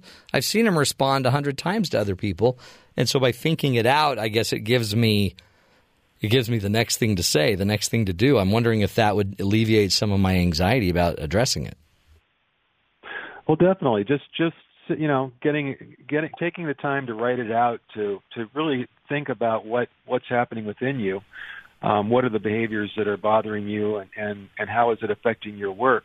Uh, that definitely will reduce your own anxiety just going through that process before you even talk to this this person that's that's the jerk at the office. And having uh, the facts, I think, too, is powerful because a lot of times we don't make our decisions based on facts. We make it kind of on based on an interpretation or a conclusion we've made. Eh, But when it, a lot of times I've noticed as I do, I do a lot of mediation uh, work and helping couples talk. I notice when the fight starts, we start eventually when it's not working anymore, we start looking for the facts of the argument. So, so, so what do you mean? I didn't say that. I said this, and I didn't mean that. So, so having the facts, I guess, makes sure I can go back to something that's on solid ground. Yeah, and and so much of this is you know is triggered by emotion. I mean, uh, you know, when when they when these jerks in our office are pushing our our buttons, these are mostly emotional buttons. They're they're you know triggering strong emotions within us. And if you can go back to the facts, you know, to the rational facts, and have those as sort of the bedrock of your your approach here, um, that'll help you get past those emotions Hmm. that, that may be clouding clouding your mind a bit. Yeah, I, I, I guess that is the key too. Is you got to go with your emotion in check because if not, you're going to look like a loose cannon, and it seems like the bully is going to love that. Yeah, that'll make them feel even more, you know, excited and you know, it's like, wow, I'm really doing it. I, I, I'm I'm I'm really enjoying this. Yeah, you're playing my game my way. I'll I, th- then they'll have a huge advantage. What are, do you have any words or phrases, things you we should maybe avoid saying, things we should watch out for? Well, I, I don't think you want to put, um, you know, you don't want to inflame the situation by by putting blame on them. You know, by by saying, you know, you're such a jerk, and and and call, you know, calling them names. Like let's say name calling. We shouldn't be doing name calling. Mm-hmm. You should just be talking in rational terms. You know, um, what you do when you um, do this, it, it causes me to feel this way, and when I feel this way, I can't focus on my work, and and, and I can't be productive in my job, and it's it's it's causing problems with my ability to do my work. Because So, it, it could just be. avoid. Oh, go ahead. I was just going to say I'd avoid name calling and, Yeah. and and like you said, playing at their level. it's um, sometimes this could just be. I mean, they could be a jerk overtly taking you on, but sometimes it could be just subtle stuff. You know, moving the stapler, playing music. It, it could just be. It could be things you've asked them to do. Hey, can you always return my stapler when you borrow it? Sure, sure, sure. Um, and, and what what I wonder too is that we might be running into somebody that's that's not just a jerk necessarily. Some people, it seems like, are just clueless. And I guess we want to make sure we differentiate, right? Is this are they just clueless? Do they do this to everybody, or is it is there something about my relationship with them? Yeah, I think that's a wonderful point um, because a lot of times the people who are jerks, who we consider jerks in the office, really don't even know what they're what they're doing that causes people to, to react in that way. They don't realize they're being jerks, Yeah. Um, and, and you're actually do you know doing them a favor by pointing these things out.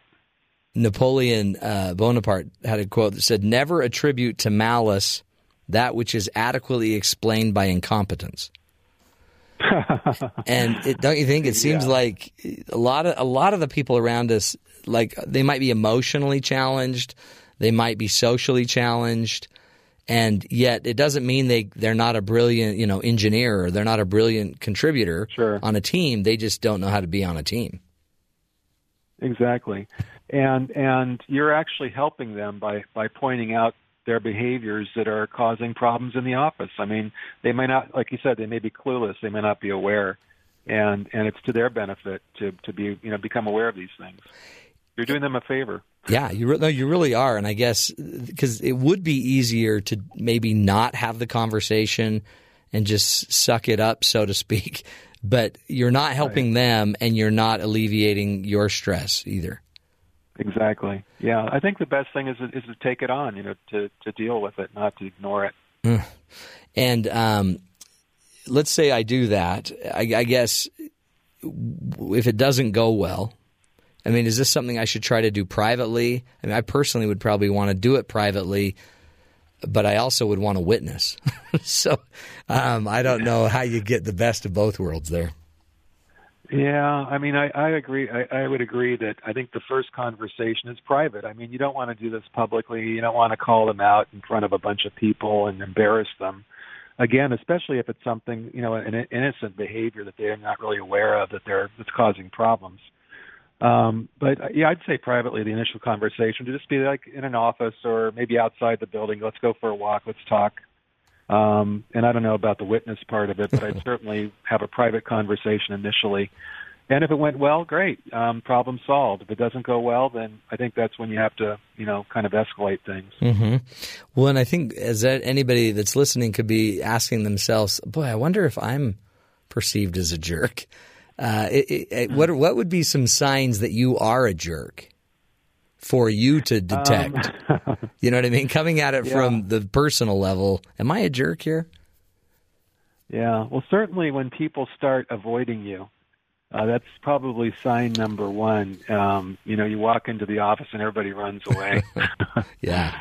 they run the other direction. That's certainly a, a strong sign that there's a problem. And you know, people who may have treated, you know, you you had good relationships with uh, initially at work, and they they, they these relationships start falling apart for whatever reason.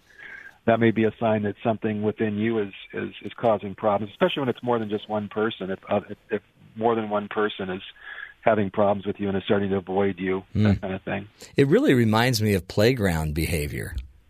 You know, mm-hmm. where there's the bully, and then there's the ones that kind of suck up to the bully, and then they become part of the gang with the bully and they're usually right. not as mean, but they have to play up to the bully. And uh, but it also is interesting um, if somebody's as, as aggressive as a bully is, then maybe you taking them on, or I mean that sounds harsh, but you addressing it with some strength might be actually perceived as positive. They might Definitely. respect that. Um, exactly. They also might that, beat you down, but no, I, I think I, you're you're exactly right. Um, you know, when you come at it with strength within yourself, that that's something that's the, that that person's going to respect, and and and and it may be enough to help them change their behavior. Yeah. I guess in the end, uh, every case is so, is so different and so personal. Sure. Um, when and you see it with Inc. magazine and all the writing that you do, is it's it's really a lot of, a lot of our problems. I mean, a lot of our success and problems in business. It's about people, isn't it? It's about your ability oh, yeah. to be connected with people.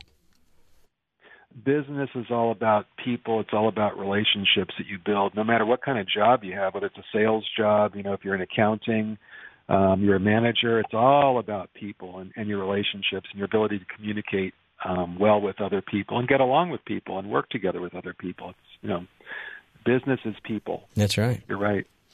It's uh, it's all about the people, isn't it, Peter? Well, Peter, we appreciate you. Keep up the great work there at Inc. Magazine, and uh, I suggest everybody go to your website, petereconomy.com, petereconomy.com. Wonderful uh, posts there. You've done a lot of writing, Peter. You keep up the great work. Thanks so much, Matt. I really appreciate it. You bet. PeterEconomy.com. You can get everything five gold medal habits for success in your career, six habits for hyper success in business. Wonderful resource if you're a manager as well. It'll probably give you some good stuff to talk about in your meetings. We'll take a break, folks. When we come back, do a quick little coach's corner. Plus, we're going to figure out. Uh, earlier, Terry was talking about something that they're that they're now, I guess, having at the pumps at the gas pump that you won't believe. There's this new feature, but will we use it? Stick with us. We'll find out what he's talking about. This is the Matt Townsend Show. We'll be right back.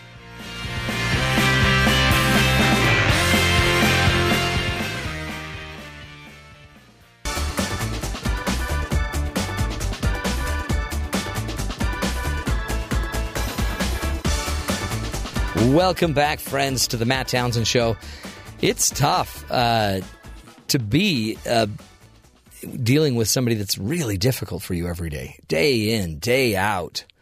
But one of the little pieces of advice I have, um, you know, it takes two to tango. And if you know somebody's pretty aggressive or reactive, I mean, short of you being physically abused by this person, you could have a little fun. Right? So if they if they always move your stapler for fun, you know, hide the stapler or put it in the jello as they did with Dwight or tie a big rope around your stapler as a joke. Like I would tie a huge mooring line rope to my stapler and put the guy's name on it. This was for you, Jim, so my stapler doesn't leave my desk. Put it in jello. Doesn't that be great? Nothing wrong with that. Nothing wrong with that. But some people are just strange. Uh, and uh, I wanted to tell this story, and we've now got Terry here. Um, so, Terry, get ready to talk to us about what's going on at the pump. But first, here's the story a woman who drove her husband's body on a days long traveling wake in Alaska has not been accused of breaking any laws. Right? So a woman took her husband that had passed away, 78 year old man had died of natural causes.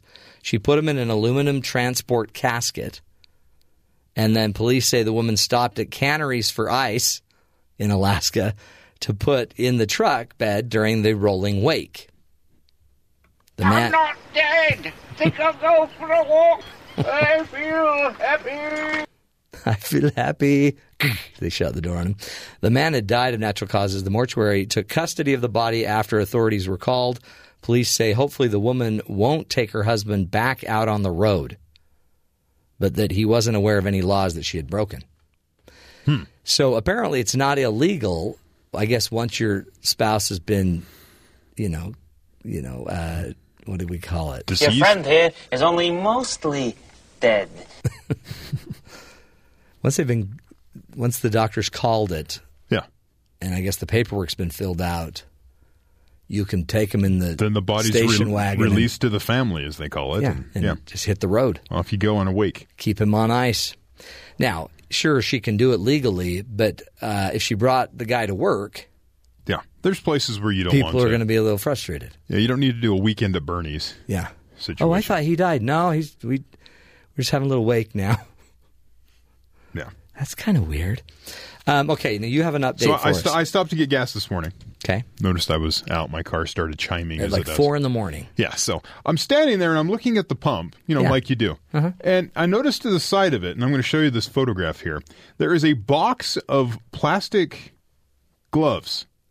really germ-free pumping On the box, it says fuel nozzles are one of the most widely used public service surfaces during our daily commute. ah Right? So Yeah. they're, they're, they're, a, they're a surface, lots of people grab them, possibility of germs, contaminants, and stuff. You grab it, fill up your car, just get in the car and go.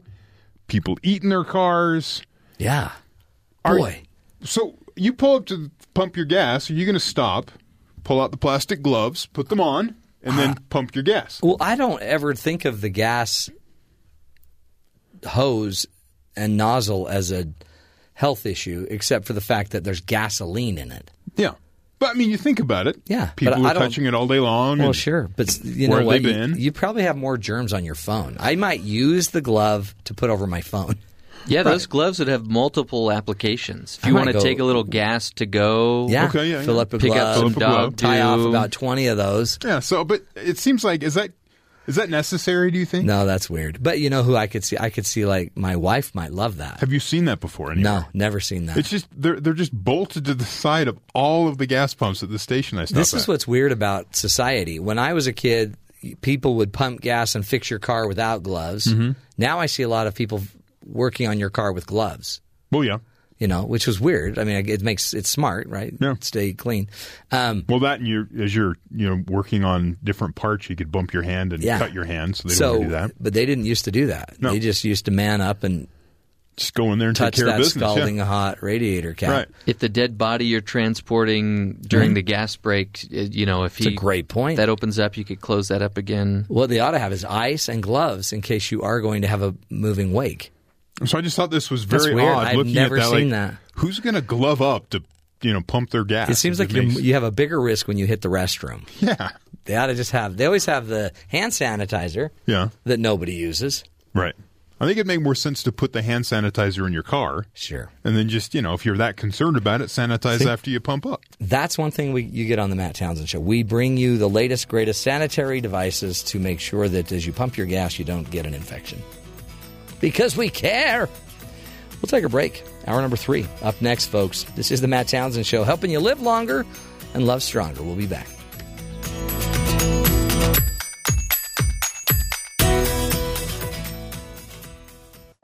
This is the Matt Townsend Show. Your guide on the side. Follow Dr. Matt on Twitter. At Dr. Matt Show. Call the show at 1 855 Chat BYU. This is the Matt Townsend Show. Dr. Matt Townsend. Now. On BYU Radio. BYU Radio. Welcome back, friends. Hour number three of the program. So good to have you with us.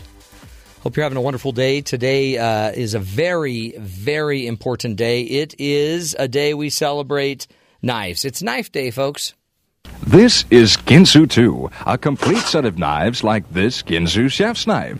It'll cut through a branch and still remain razor sharp. And look, the dual edge is like two knives in one. Wow. But wait, you also get this matching Ginsu cleaver. It, it can cleaves. split a log. Yeah. Hey, so if you need to split a log and slice and dice, and if you want to cut a tomato so you could read the newspaper through it, it's knife day. And by the way, nobody loves a good knife better than our own Terry South. Terry stays up late at night watching every Oh, knife right. infomercial. The Knife around. Channel. The Knife Channel. On the weekends, it's live, it looks like, from somebody's mobile home. and uh, high quality on the production, and occasionally the, the people that are trying to showcase the knives. It's like the home shopping network for knives. They'll they'll slip and cut themselves. Really? Yeah, but they always have like the ninety seven uh, economy pack of knives. Yeah. and they throw in a bonus like uh, samurai sword. And uh, yeah, you'll get you'll get you'll get all of the 97 knives and you'll get a, a sword. Speaking of knives, That's a knife. Crocodile Dundee. Do you remember that? One of the greatest scenes ever. You call that a knife? That's not a knife. So I'll sit there and just kind of look at the knives like that's a cool knife. They have like Bowie knives, all kinds of different So- knives. My wife's like, "Why are we watching this?" And I go, "It's the knife show." Where did you get It's on into every Saturday. knives? What, like where all of a sudden did you think I, need a I'm knife? not really into knives. I just noticed once that there's a thing called the knife show, so I might as well stop and look. Remember I told you about the polka hour on that one? Yeah. Yeah, I just I, I see odd things on my my uh, satellite service I'm paying for. I might as well check it out. I'm paying for it. You may as well, right? But and um, some of them have kind of you know caught on. My Seems- wife won't let me buy anything. it seems like you just need to learn to sleep. I told her if you because a lot of these big combos, combo packages for Ah. the knives, it's like they're like one hundred dollars. Right. So you're paying a dollar a knife, or sometimes less than a dollar per knife. Then and they, a samurai sword. they talk about on the show. You can go, you take this, go to the swap meet, and you could sell each one for like five bucks and make so much profit. Have you ever done that? No, a lot of effort there, That's a lot of work. But it's a good you know business plan. Until you lose a finger. Yeah, because you're handling a samurai sword. Yeah. So happy Knife Day to you, Terry. So happy for you. We also are celebrating Pluto's demoted day. We last hour, if you missed it, we actually interviewed Mister Pluto. Found out some neat things about him. His Right. name is Maurice. Mhm. They call him Mo Pluto. He's also named after named by an 11 year old girl from Cambridge. No, Wow. from Oxford. Oxford, that's right. Her name was Venetia. Yeah, kind of kind of embarrassing. Yeah. to be named by an 11 year old girl. He's not here now because he got a little mouthy with Is me. that like the uh, public contest or something, like a Boaty McBoatface situation? Probably. But they came up with a name like Pluto. But what was that? 100 years ago. Yeah. Okay. Anyway, I mean Pluto. Yeah. Isn't that it's a dog? It's well, a- that came later. a Disney dog. That came later. I know, but that's got to be that's got to bug him. You didn't bring that up. I know I should have. It was a good move, though. He was a little touchy when you came to certain I terms. thought he was going to hit me, but then I realized he didn't have arms. Yeah. He just sort of Just flowed into you. Right. Hey, uh, we'll be getting to also uh, not just celebrating Knife Day and Pluto Day. We're, we will be talking about why children misbehave. You need to listen up to this, Terry.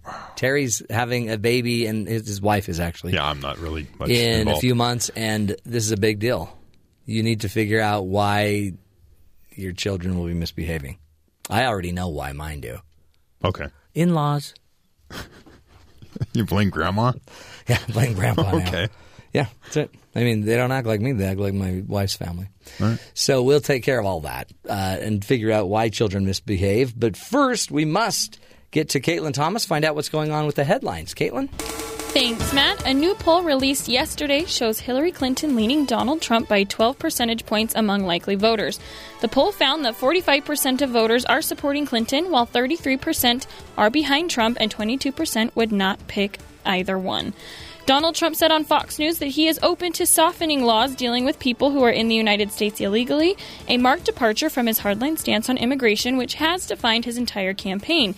Trump said there certainly can be a softening because we're not looking to hurt people. We want people, we have some great people in this country. He then added, We are going to follow the laws of this country. The Trump campaign recently canceled an upcoming immigration speech in order to think through the issue more. But as part of a new strategy to appeal to African American voters and white voters who do not want to appear racist by voting for him, Donald Trump is reportedly going to hit Hillary Clinton for the 1994 crime bill her husband signed while in office. Additionally, a report in the Washington Post detailed how he plans on going to urban areas and black and Latino communities. Reporters at the New York Times were allegedly targeted by Russian hackers in the past several months, CNN reported yesterday afternoon.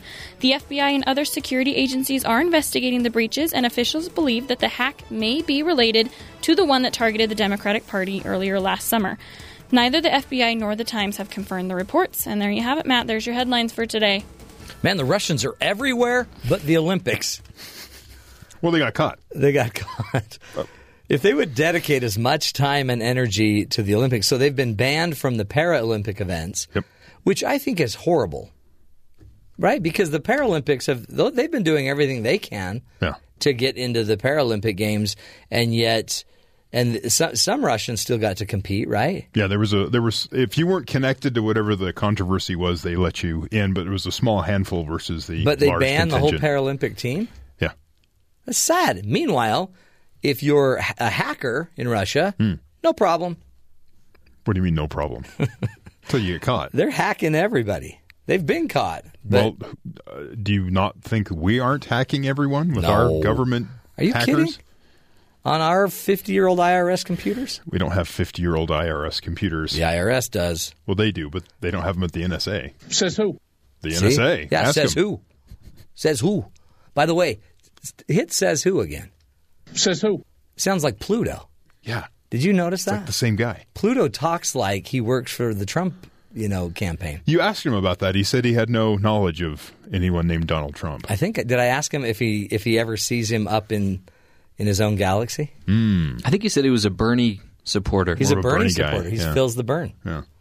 Except he only fills it what every hundred years when he Makes it around makes the sun. it around the sun. That's by the way, and we didn't get into any of this data about Pluto. Hmm. When he gets close enough to the sun, it melts his ice caps, and it creates an atmosphere. Wow. So Pluto only has an atmosphere when he's close to the sun. Hmm. You know, it creates all that gas. That's, I think, what his problem is. Interesting. He's just all he doesn't have an atmosphere. So if he had more, Mhm. Huh? I don't. I, he seems very complicated. He's a very complicated. He's planet. ostracized by the rest of the planets. Now he's not even a planet. He's a dwarf planet, he has to deal with that out there by himself. or she says he's a little planet. Yeah. I think had you been out of a job for 10 years, you might be able to sympathize. If I had been out of a job for ten years, I would have started something. I'd probably have my own multi-level marketing opportunity out at the edge of of the of the world. That's what I would have done. I wouldn't just sit around like a lazy planet, freezing all day, Hmm. being down. I'd pick myself up by the bootstraps. He doesn't wear boots. I know that's what's weird. He doesn't have legs. Yeah, he's sort of a Just wheeled him in here. floating body of sorts.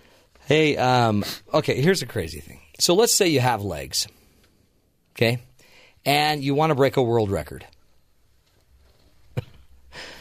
what, would you ever break the world record to hit every train station in New York as fast as you can?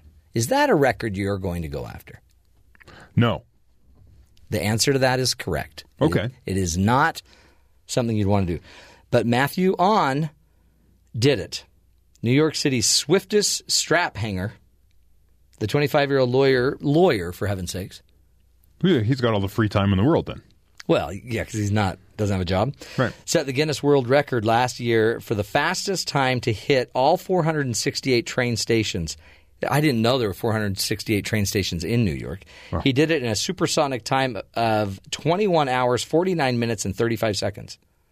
But when the MTA opened its new 34th Street Hudson Yard stop in September, creating the 469th station in the system, the record passed into oblivion. Last week, though, on Not to be Deterred, he recaptured his rail riding glory.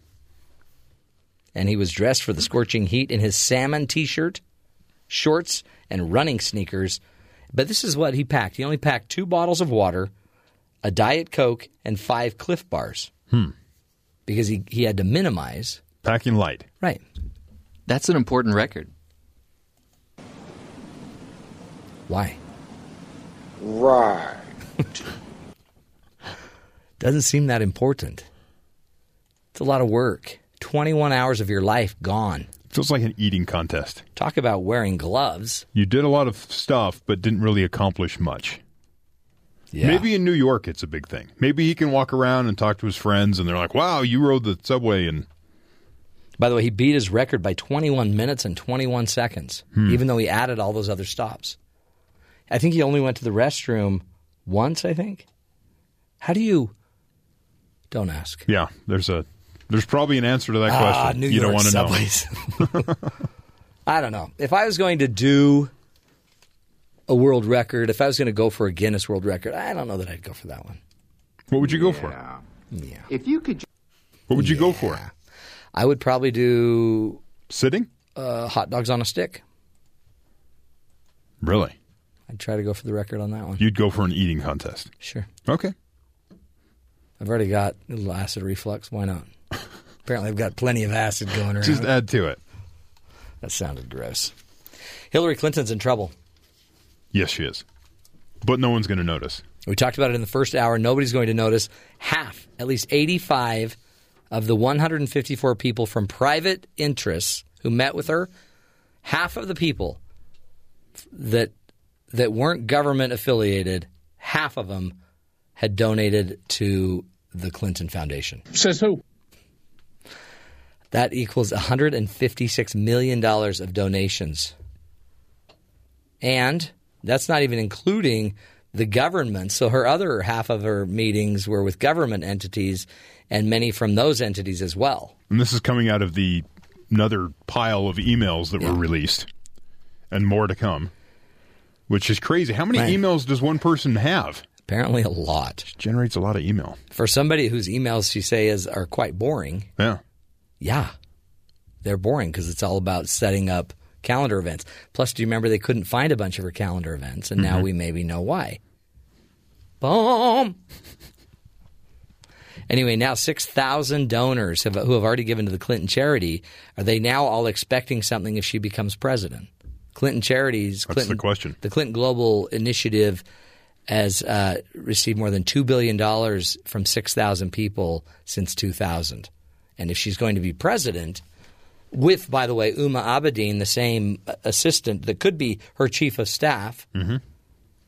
Uma Abedin could be walking people in from every country that's ever given to the Clinton Foundation. Wouldn't you expect something? Oh, yeah. If I gave a million dollars to somebody, I'd at least expect them to answer when I call. Well, if you go to In N Out Burger and you buy a burger and fries, you'd probably expect that burger and fries, right? If you shelled up five bucks. I'd expect I'd expect that. Yes. What do you expect if you give to a charity? It used to be joy and love, peace, changing the world. That's tangible. Now you get to meet with Secretary of State. Hmm. Man, In and Out Burger sounds really good right now. I have two quick pieces of news for you. What? We've talked a lot about Pokemon Go. I know you love the game. Love it. It's apparently on the decline. Good. I They- can have my kids back. They think people are going back to school. It's going away. Say what? So it's trending down. Also, some bad news Facebook. What? They've been messing with video. Yeah. They had it before where it was autoplay. So when you'd scroll through, it would just start playing and the audio Right. would come on, and people got annoyed with that, so they took it away. There's a setting where you can go in and, Turn and it shut it off. off. Now they're messing with autoplay, but with no audio. Oh, I like that. Do you? Yeah. I think I'd rather have it just wait till I hit play. Then you can decide. Yeah, that's true. I don't want everybody's stuff playing. Because there's not every video that rises to the threshold of I want to watch it. I mean, if I posted a video, I'd want them to watch it. But if others did, I wouldn't want to watch it. Yeah. It's kind of a So they're they're testing Hmm. that. We'll see how that works. You got to do video. Video's the future. In fact, on the show, we will start doing more video. We've got to. Right? We've started listening to a lot more video Yeah. on the show, so that's just the next step. It's because we care. We know what you need. We hear the complaints. We receive those. We will uh, take a break, folks. When we come back, we're talking about your kids. Why do children misbehave and what you can do about it? The author of the book, The Thrive Life, was here, and uh, we'll be picking his brain. Stick with us. This is the Matt Townsend Show. We'll be right back.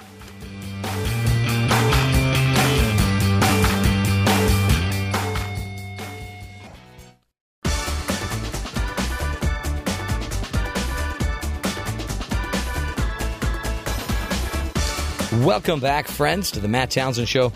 As parents, one of the most frustrating parts of the day can be dealing with the troublesome kids. You feel like you're asking them nicely, but when they don't seem to want to listen, then you just think, uh, huh? These kids, they're like my wife. Why do our children misbehave? How do they learn this behavior? Thomas Winterman joins us. He's the author of the book, The Thrive Life, and he's here with us this morning to help us discuss the topic of children and their sometimes wild behavior. And is it wild or is it just children being children? We appreciate you, Thomas Winterton. Thanks for being with us today. Oh, sure. Thank you for having me. Now, you're a father, husband, therapist, school counselor, author, speaker. You deal with kids every day. Talk to us. What is going on when children are misbehaving? How much can we attribute it to just they're being deviant, you know, naughty, and how much of it is just kids being kids? I think the the biggest thing that we can take from children's behavior is that it's a form of communication, and uh, for most children, it's really one of the only ways they know how to communicate, especially when you're talking about the younger children, Mhm. the ones who are you know under five years old. The behaviors that you see, they're trying to tell you something, and you know when it's misbehavior, they're not telling you in a way that you want to hear it, but they're trying to communicate some sort of need to you.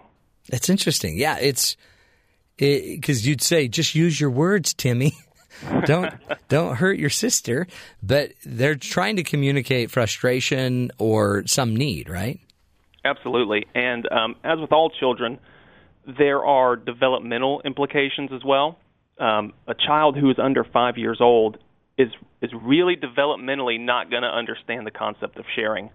Um, they can understand if I don't share, I won't have free time, or if I don't share, I'll end up in timeout. Hmm. But they really don't get the idea that hey, other people's feelings matter, and that's why I need to share. Those it's the higher level of thinking that we as adults have, and we automatically attribute to children, even though they might not be there yet. It's interesting. Some ideas are just too abstract. They can see how it applies to them, what they'll lose, what they will benefit from. But in fact, is that what you call the little adult syndrome?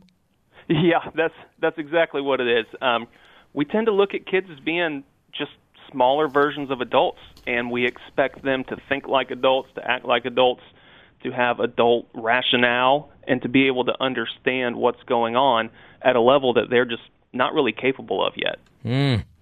So it really is about managing expectations. Talk about um, what what we really can hold our children to. What what can we expect and what can't we expect or shouldn't we expect? Well, as you know, all parents have their own rules and their own limits, but there should be a set of behaviors that are just off limits.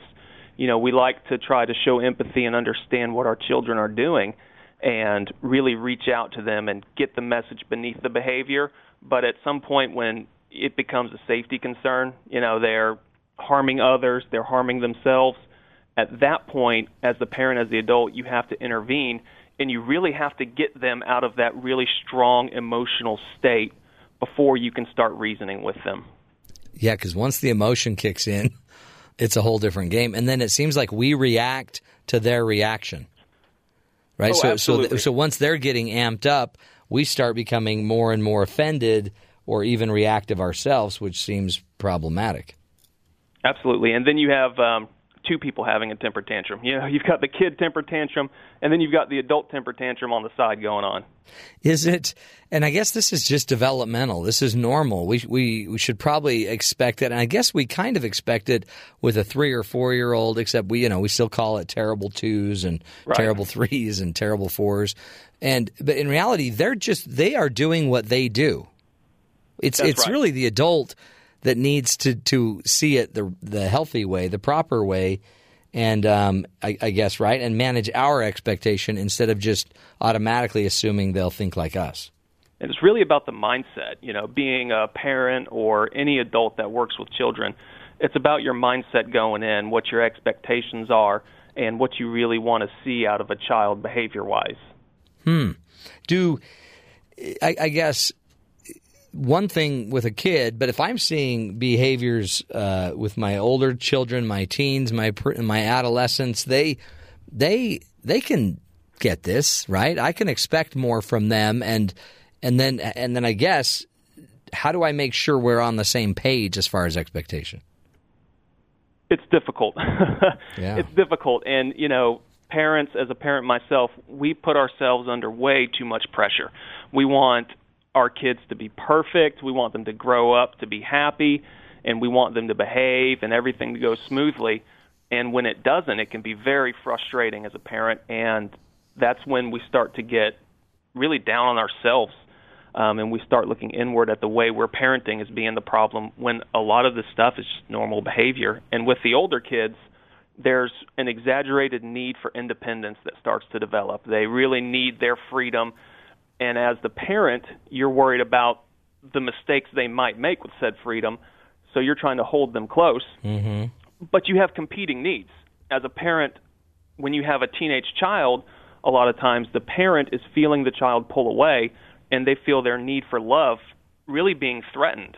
And so subconsciously, a parent will fight a child's need for independence with their own need for love, and that's where the power struggle comes in. So true. I and it's almost I don't know. I have six kids, and you see it. There's just a certain time where you look at a teenage kid and you realize, I think he hates me, but he really doesn't. He's just trying to exert independence and Right. and be his own man, be himself.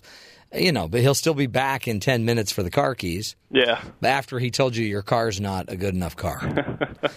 so I, I guess part of that is not taking the bait because, like you were mentioning earlier, we do take the bait and then we become, I don't know, angry and reactive, and then I, then I end up disciplining out of reactivity instead of out of, you know, what's my goal? What's my goal for this discipline? Right, and I think that as parents, uh, we've all been there. You know, we we lose sight of the purpose of parenting, and it becomes more corrective than it is teaching. Um, and it's really easy for me to sit here and talk about it, but when my six-year-old had a really bad day at school and is being disrespectful, it's hard for me to step back and be as objective about it as I am now. So I understand the difficulty. Um, but the whole purpose of parenting is to teach, and you can't teach unless mistakes are made. Right. And then we almost scare them out of having a mistake, making a mistake, or sharing it with us. Right. Because we're so temperamental about it. I mean, in a way, I've noticed, um, even in my own parenting, when my child is doing something that uh, is embarrassing, I even if it's age appropriate, if it's embarrassing to me personally, I can be offended just simply because of how it impacts me personally, not even how it's impacting anyone else. How do I, as a parent, create that space so I'm not as offended, I'm not as reactive to my child? That's very difficult, and that's a great question. I think that's a process. That's not something that comes naturally, and as people in general, we tend to be self-critical, and we take our children and think of them as a reflection of who we are. Right. So, you know, when we're at the mall and, you know, you've got your kid with you and they're they're little and they start the temper tantrum and you start looking around and noticing people and then you start, you know, you feel that you're getting red-faced a little bit, you're starting to get mad. It's hard to step back and think, okay, my child needs needs something right now and they're trying to tell me what they need and it's easy to be reactive and just get out of the situation. But with practice, it's something that we can be a little more mindful about and maybe just get a little better each day. You know, we're not going to go from one end of the spectrum to the other immediately, but it takes time and it takes practice. Yeah, and, and a little more awareness of what's going on with a little bit of practice here and there creates the space uh, between my mood, my reaction, my day, what they say, and and my response to it. Uh, Let's take a break. We're speaking with Thomas Winterton, and uh, Thomas is a, a social worker, a clinical counselor. He lives in Panama City, Florida, with his family. He's also a therapist there. He wrote the book The Thrive Life and he's here talking about an article in Psych Central that he authored, The Reason Children Misbehave. We'll be right back, folks. Continue the discussion, find out some more tools and rules as a parent to, manage our misbehaving children. Stick with us. This is the Matt Townsend Show, helping you uh, create a healthier, happier family.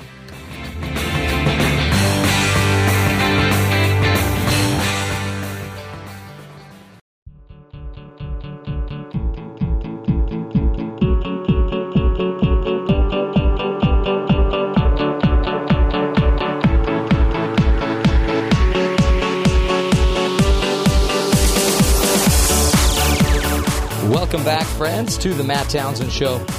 Joining us is Thomas Winterton, author of the book The Thrive Life. He's here today discussing an article that he wrote about uh, the reason children misbehave. That article is in psychcentral.com, is where you can find it. We appreciate you being back with us. Thanks, Thomas. Sure, thank you. So, talk to us about what we do if we see the child's misbehaving and we, you know, we've effectively created a space so we're not we're not reacting to it and just blowing up to the misbehavior. What are some of the tricks of the trade that we can use to communicate and to make sure we're we're focusing on the right thing? Well, as you mentioned earlier, a lot of times as parents, when our children are having problems, we tend to make it about us. You know, we'll Right. say, "Stop it! You're embarrassing me," or you know, "You're making this worse for us." We'll say those sorts of things when really, what's going on has to do more with the child than with us. So there's an inward situation that's happening, and the, your number one goal should be to calm that emotional storm. Um, and we see this some with the older kids, but this is again mostly with the younger children. When they start misbehaving, they start getting upset, they will sort of cycle down to the point where they're inconsolable, they won't hear reason, and there's really no way to calm them. And at that point, that becomes your goal. You want to make eye contact, you want to reflect their feeling, um, use whatever feeling word you can come up with. You know, you look like you're very sad, mad, scared, and just be there with them and have a really close physical presence to let them know that you're there, everything's okay, and it's safe. And then once all that is gone, you can address the problem, you can reason with them, you can talk about what they need to do next time, but they have to exit that emotional state before they're even ready to hear any of that. So true. And so, really, you have to, even if you've got brilliant advice that they need to hear or they will eventually, you know, be killed in an alley because they're not paying attention to you, even if it's brilliant advice, it doesn't matter if they're already overwhelmed, angry, and frustrated. You need to get into their pain and figure out what that pain is communicating. And that's exactly right. And they will they will not only not listen to logic, they will be illogical themselves. Right. You know, they will say things that don't make any sense. You never love me. You don't do anything for me. And it's real tempting as a parent to pull out the scorecard. and say, Right. well, hold on a second. What? I remember last Christmas when you know I got you X Y Z, but they don't mean what they're saying. It, it's coming just from an emotional state, from a place where they're very upset, and there's just no logic to it in the moment. So, so true. Um, and I guess, I mean, another key to this is, like you're saying, make eye contact, get into their story, and I hold your story back. I mean, the, I guess the big key I'm learning is don't react. My story is irrelevant until they're open to hearing it. And that's exactly right. And if they feel that you are not actually listening to what they're saying, it'll get worse.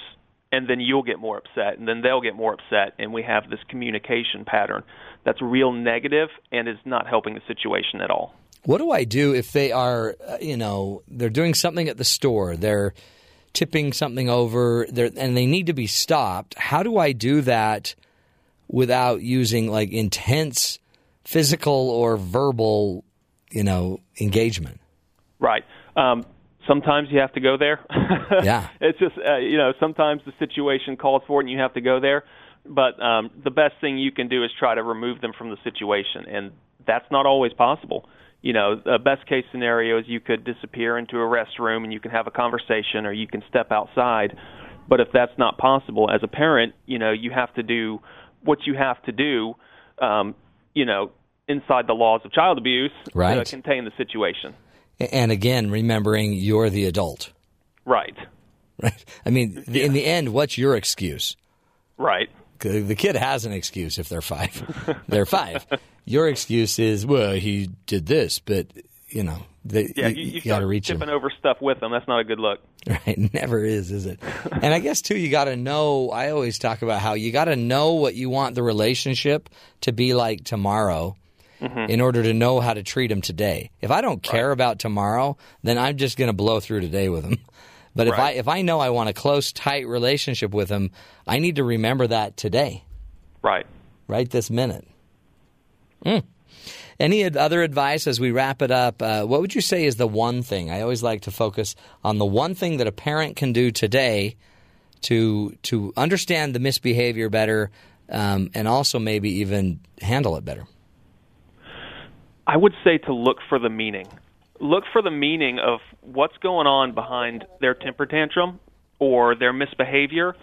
And most of the time, kids don't know. We want an answer from them. Right. Why are you acting like this? Why would you do that? Why would you yell at me? And they might not might not even know. They might not be able to verbalize it. But if you take a step back and try to understand what's going on and try to look for the meaning, you can be a little more empathetic in the future. Yeah, something will be there, and and it'll edify you, it'll enlighten you, and they'll feel understood. Thomas Winterton, Winterman, thank you so much for your work and uh, your help in understanding why children be, misbehave. Thank you for having me. Keep up the great work. Again, go find the book, The Thrive Life. It's here, uh, and it's a great uh, resource for all of us as parents. We will take a break. When we come back, we'll be visiting our good buddies down at BYU Sports Nation. Find out what's coming up on their show at the top of the hour. Stick with us. We'll be right back.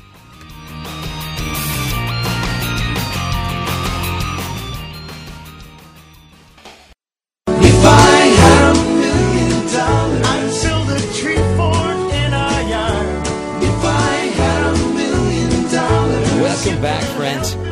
If you had a million dollars, oh, that is the that is the point of the show. We'll get to it. Let's go visit our good buddies down at BYU Sports Nation. Spencer and J- uh, Jarom Jordan are joining us today. Hello, gentlemen. What's up? What's going How you on? doing? What's up?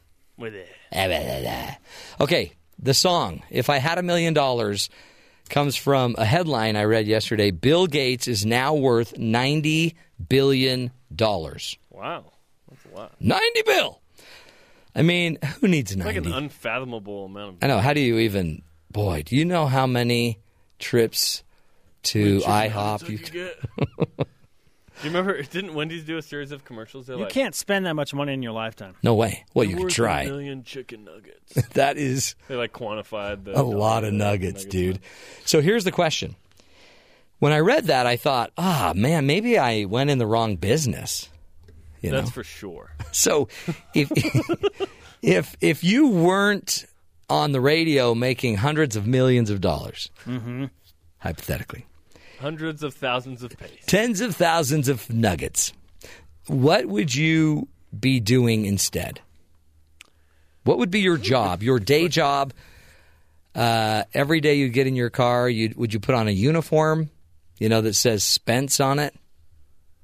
What I'd would you? do? probably be the director of the CIA. Let's be honest. Would you? Was that what you would do? No. No, that sounds. I like risky. intera- I like interaction with people, so I would probably be a teacher and a coach. There, would you now? Yeah. It would you be in at, at Clinton High School?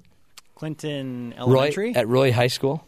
What? I, I don't know Rock. where I would be, but probably Teacher? yeah, probably a teacher of some sort. I don't know. I just like I like interaction with people. I like to motivate people. You'd be a teacher and a coach. You like motivation? Yeah, love it. You could start a multi-level marketing You'd be. Matt Foley, motivational speaker. Matt Foley. I live down- in a van. Drinking coffee for a couple hours. He's down uh, in the basement. If not that, I would love to be an actor. Would you really? Yes. Really? Uh huh. No, okay, we did a little acting on our show today. I can't give you the details because people thought it was real. But um, what, like, would you want to like do a Disney acting? Do you wish you had been discovered as a Disney kid and then you're singing with Selena Gomez or? No, not so much that. I just I I have always uh, admired those that can be humorous in shows like Parks and Rec and The Office. Yes. you know, and just I'm like it would be so fun to be around them and to work with them Oh, that in that in that format. And if not that, to be a voiceover guy for like ABC Family or Disney, Mm. See, you still would have been in the biz. maybe to a degree. But I mean that came later because I because I am in the business. I'm just looking at different aspects and different angles. Mm-hmm. This is exciting. This is If very you could use interesting. your voice to make money. Yeah, Next on ABC Family. Oh my gosh. You have to smile while you do it. you do. I could tell you were smiling. In fact, Coming your, up on Pretty Little Liars. your smile makes me smile. Okay, so I'd be you, homeless. You'd be teacher, and uh, Jarom would be homeless. Mhm. Okay. Yep. You like being with people too, don't you? I think so. What? Uh, I don't know. I've never thought about this because when I was six, I wanted to do this, and I've been extremely lucky to be able to do it. really? Yeah. That because you're now. What are you? Fourteen? I'm 14, so it's been eight uh, eight years. 14 minus six. Eight years. Because you hit you hit the money, man. You hit And puberty. that at the uh, same recently. that Yeah. same week. Yeah. I remember that. That was huge. Uh, so you would be doing what you're doing now. So if you lost if you lost this job, and you could, we didn't allow you to have this one, or any job in sports, radio, or broadcasting. So I'm not in America now. I can't just. Yeah, now you're in Russia. What would you do? in Russia? No, yeah, and I can't say mafia, Brazil. clearly. What would you do? Yeah, you you, you have to. Pick, Professional uh, figure skating champion. wow. I, I don't know. This is like the first thing from my You, mind. I, you by the way, you do have well, the sorry. you have the calves for it. Figure skating champ. Okay, good. I'm just taking a survey. Just good to know. You know Get what? those I, notes down. I just got them. Taysom Hill. I would be Taysom Hill. Yeah. If I couldn't do this job, That guy. Taysom just got the starting nod, huh? Yes, and I don't think that the surprise factor is necessarily there for most BYU fans. Right. I mean, really? Should it be? No. We're going to get into that. Okay. Today Why? is that your topic? Oh god. Today, we just we're going to react to the Taysom Hill news and why it matters now for BYU football. Mm-hmm. This is And why why why does Jarom think this is a good thing? That's what everybody wants to know. That's what I want to know. Well, yeah. Everyone wants to know why I think this is a good. Thing. Yes, exactly. That's why we are going to discuss that. Okay. No, no, Spencer. It sounds like you don't think it's a good thing. I think it's a great thing, Matt. Oh, you do. Yes. It's money. He's proven. He's a senior. There will always be the lingering, yes, but he's injury prone. Okay. Next. And I you can call it bad luck, you can call it whatever you want. I don't I I seem to think that it's when I'm talking to people, people are like, "Oh, you're just an optimist or whatever." Like he's had two blunt force trauma injuries. yeah. By the same guy, by the way. right? Yes. by the same dude. Guess what? That dude's not playing at Utah State anymore. I mean, yeah, he's he'll be fine. And Taysom's running a different offense. Mm-hmm. So I don't think that there will be as much direct access to potentially hurt the quarterback Right. as there has been in previous years. Will they use Mangum at all? Do you think? Yes. Ah, but how? We'll see. And we, if Taysom Hill's the starter and BYU wins and he's effective, you're not going to see Taysom, uh, Tanner Mangum in meaningful moments. I don't think Hmm. consistently. Yeah, but That's then why you name a starter. that's right. Yeah. Name him. Okay, that's cool. Anything else on the show? It's loaded. Did you see the Lego video that a guy made of the Hail Mary for BYU at Nebraska? The Nebraska? Mangum No, but I'm going to go look it up right now. It's fantastic. That guy is going to join us. He's not a BYU fan. He's Really? actually a Boise State fan. but he made a Lego He video. made a Lego video with the ESPN call Oh yeah. Fantastic stuff, like stop motion. You know, How cool. so Oh, cool. yeah. Plus Mitchell Juergens, senior wide receiver. We talked to him after practice yesterday. So loaded show, man. Oh, Greg, did we mention Greg Swaim? No. Greg Swaim from the heart of Big 12 country is a TV host and radio personality. He uh, has some opinions and sources on Big 12 information. We'll get his opinion on what's going on. He says out of the 10 votes, you need a supermajority of eight. That BYU has seven right now. Oh, brother. Big 12 expansion. Okay. So we'll, we'll talk to him about what he's hearing. What, what's the latest in Big 12 expansion news? We're going to have to send some people to get that last one. Hmm. I'll go. One vote. One vote. One legacy. Next on Big 12 expansion. That was beautiful. It almost echoed. you guys, that's talent right there. Raw talent. And right here we have two from River City an actor, Spencer Linton. Uh, he put the Linton in Clinton. That's what they say. And homeless Jarom Jordan. also figure skater. Coming up on an all new Shimmer and Shine. Yeah. Sequins have never shimmered more. Guys, have a great show. Okay. Proud of you. Remember who will do you are. Thanks, Matthew. Stay strong. Over and out. Wow, that's a good point. Taysom. He has one guy breaks his ankle twice. One guy. Obviously a bad tackler. Doesn't know the technique. Yeah, it's got to go to it's got to go to Taysom. Come on. They'll cover that at BYU Sports Nation in just about six and a half minutes. We have um, we have a news story for you. This is in the bad boys kind of uh, category. 23 year old man was arrested in Gainesville early Monday morning after he broke into a car and used a gun that he found inside to fire at another vehicle that had just run into his door. I mean, that's pretty bad driving. If you're going to, you don't hit somebody while a thief is rummaging through a car.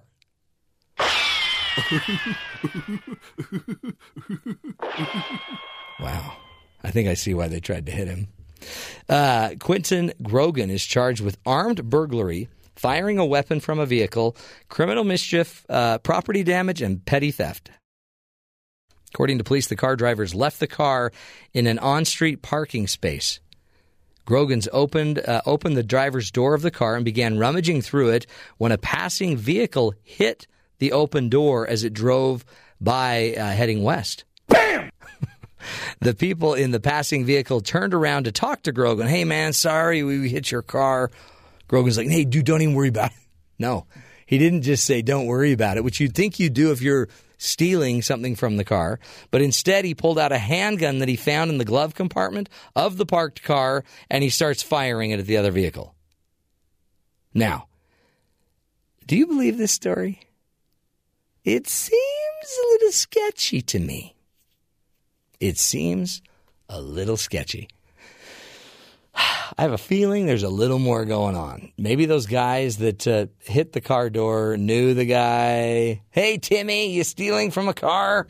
Sounds like another Ryan Lochte situation. Exactly.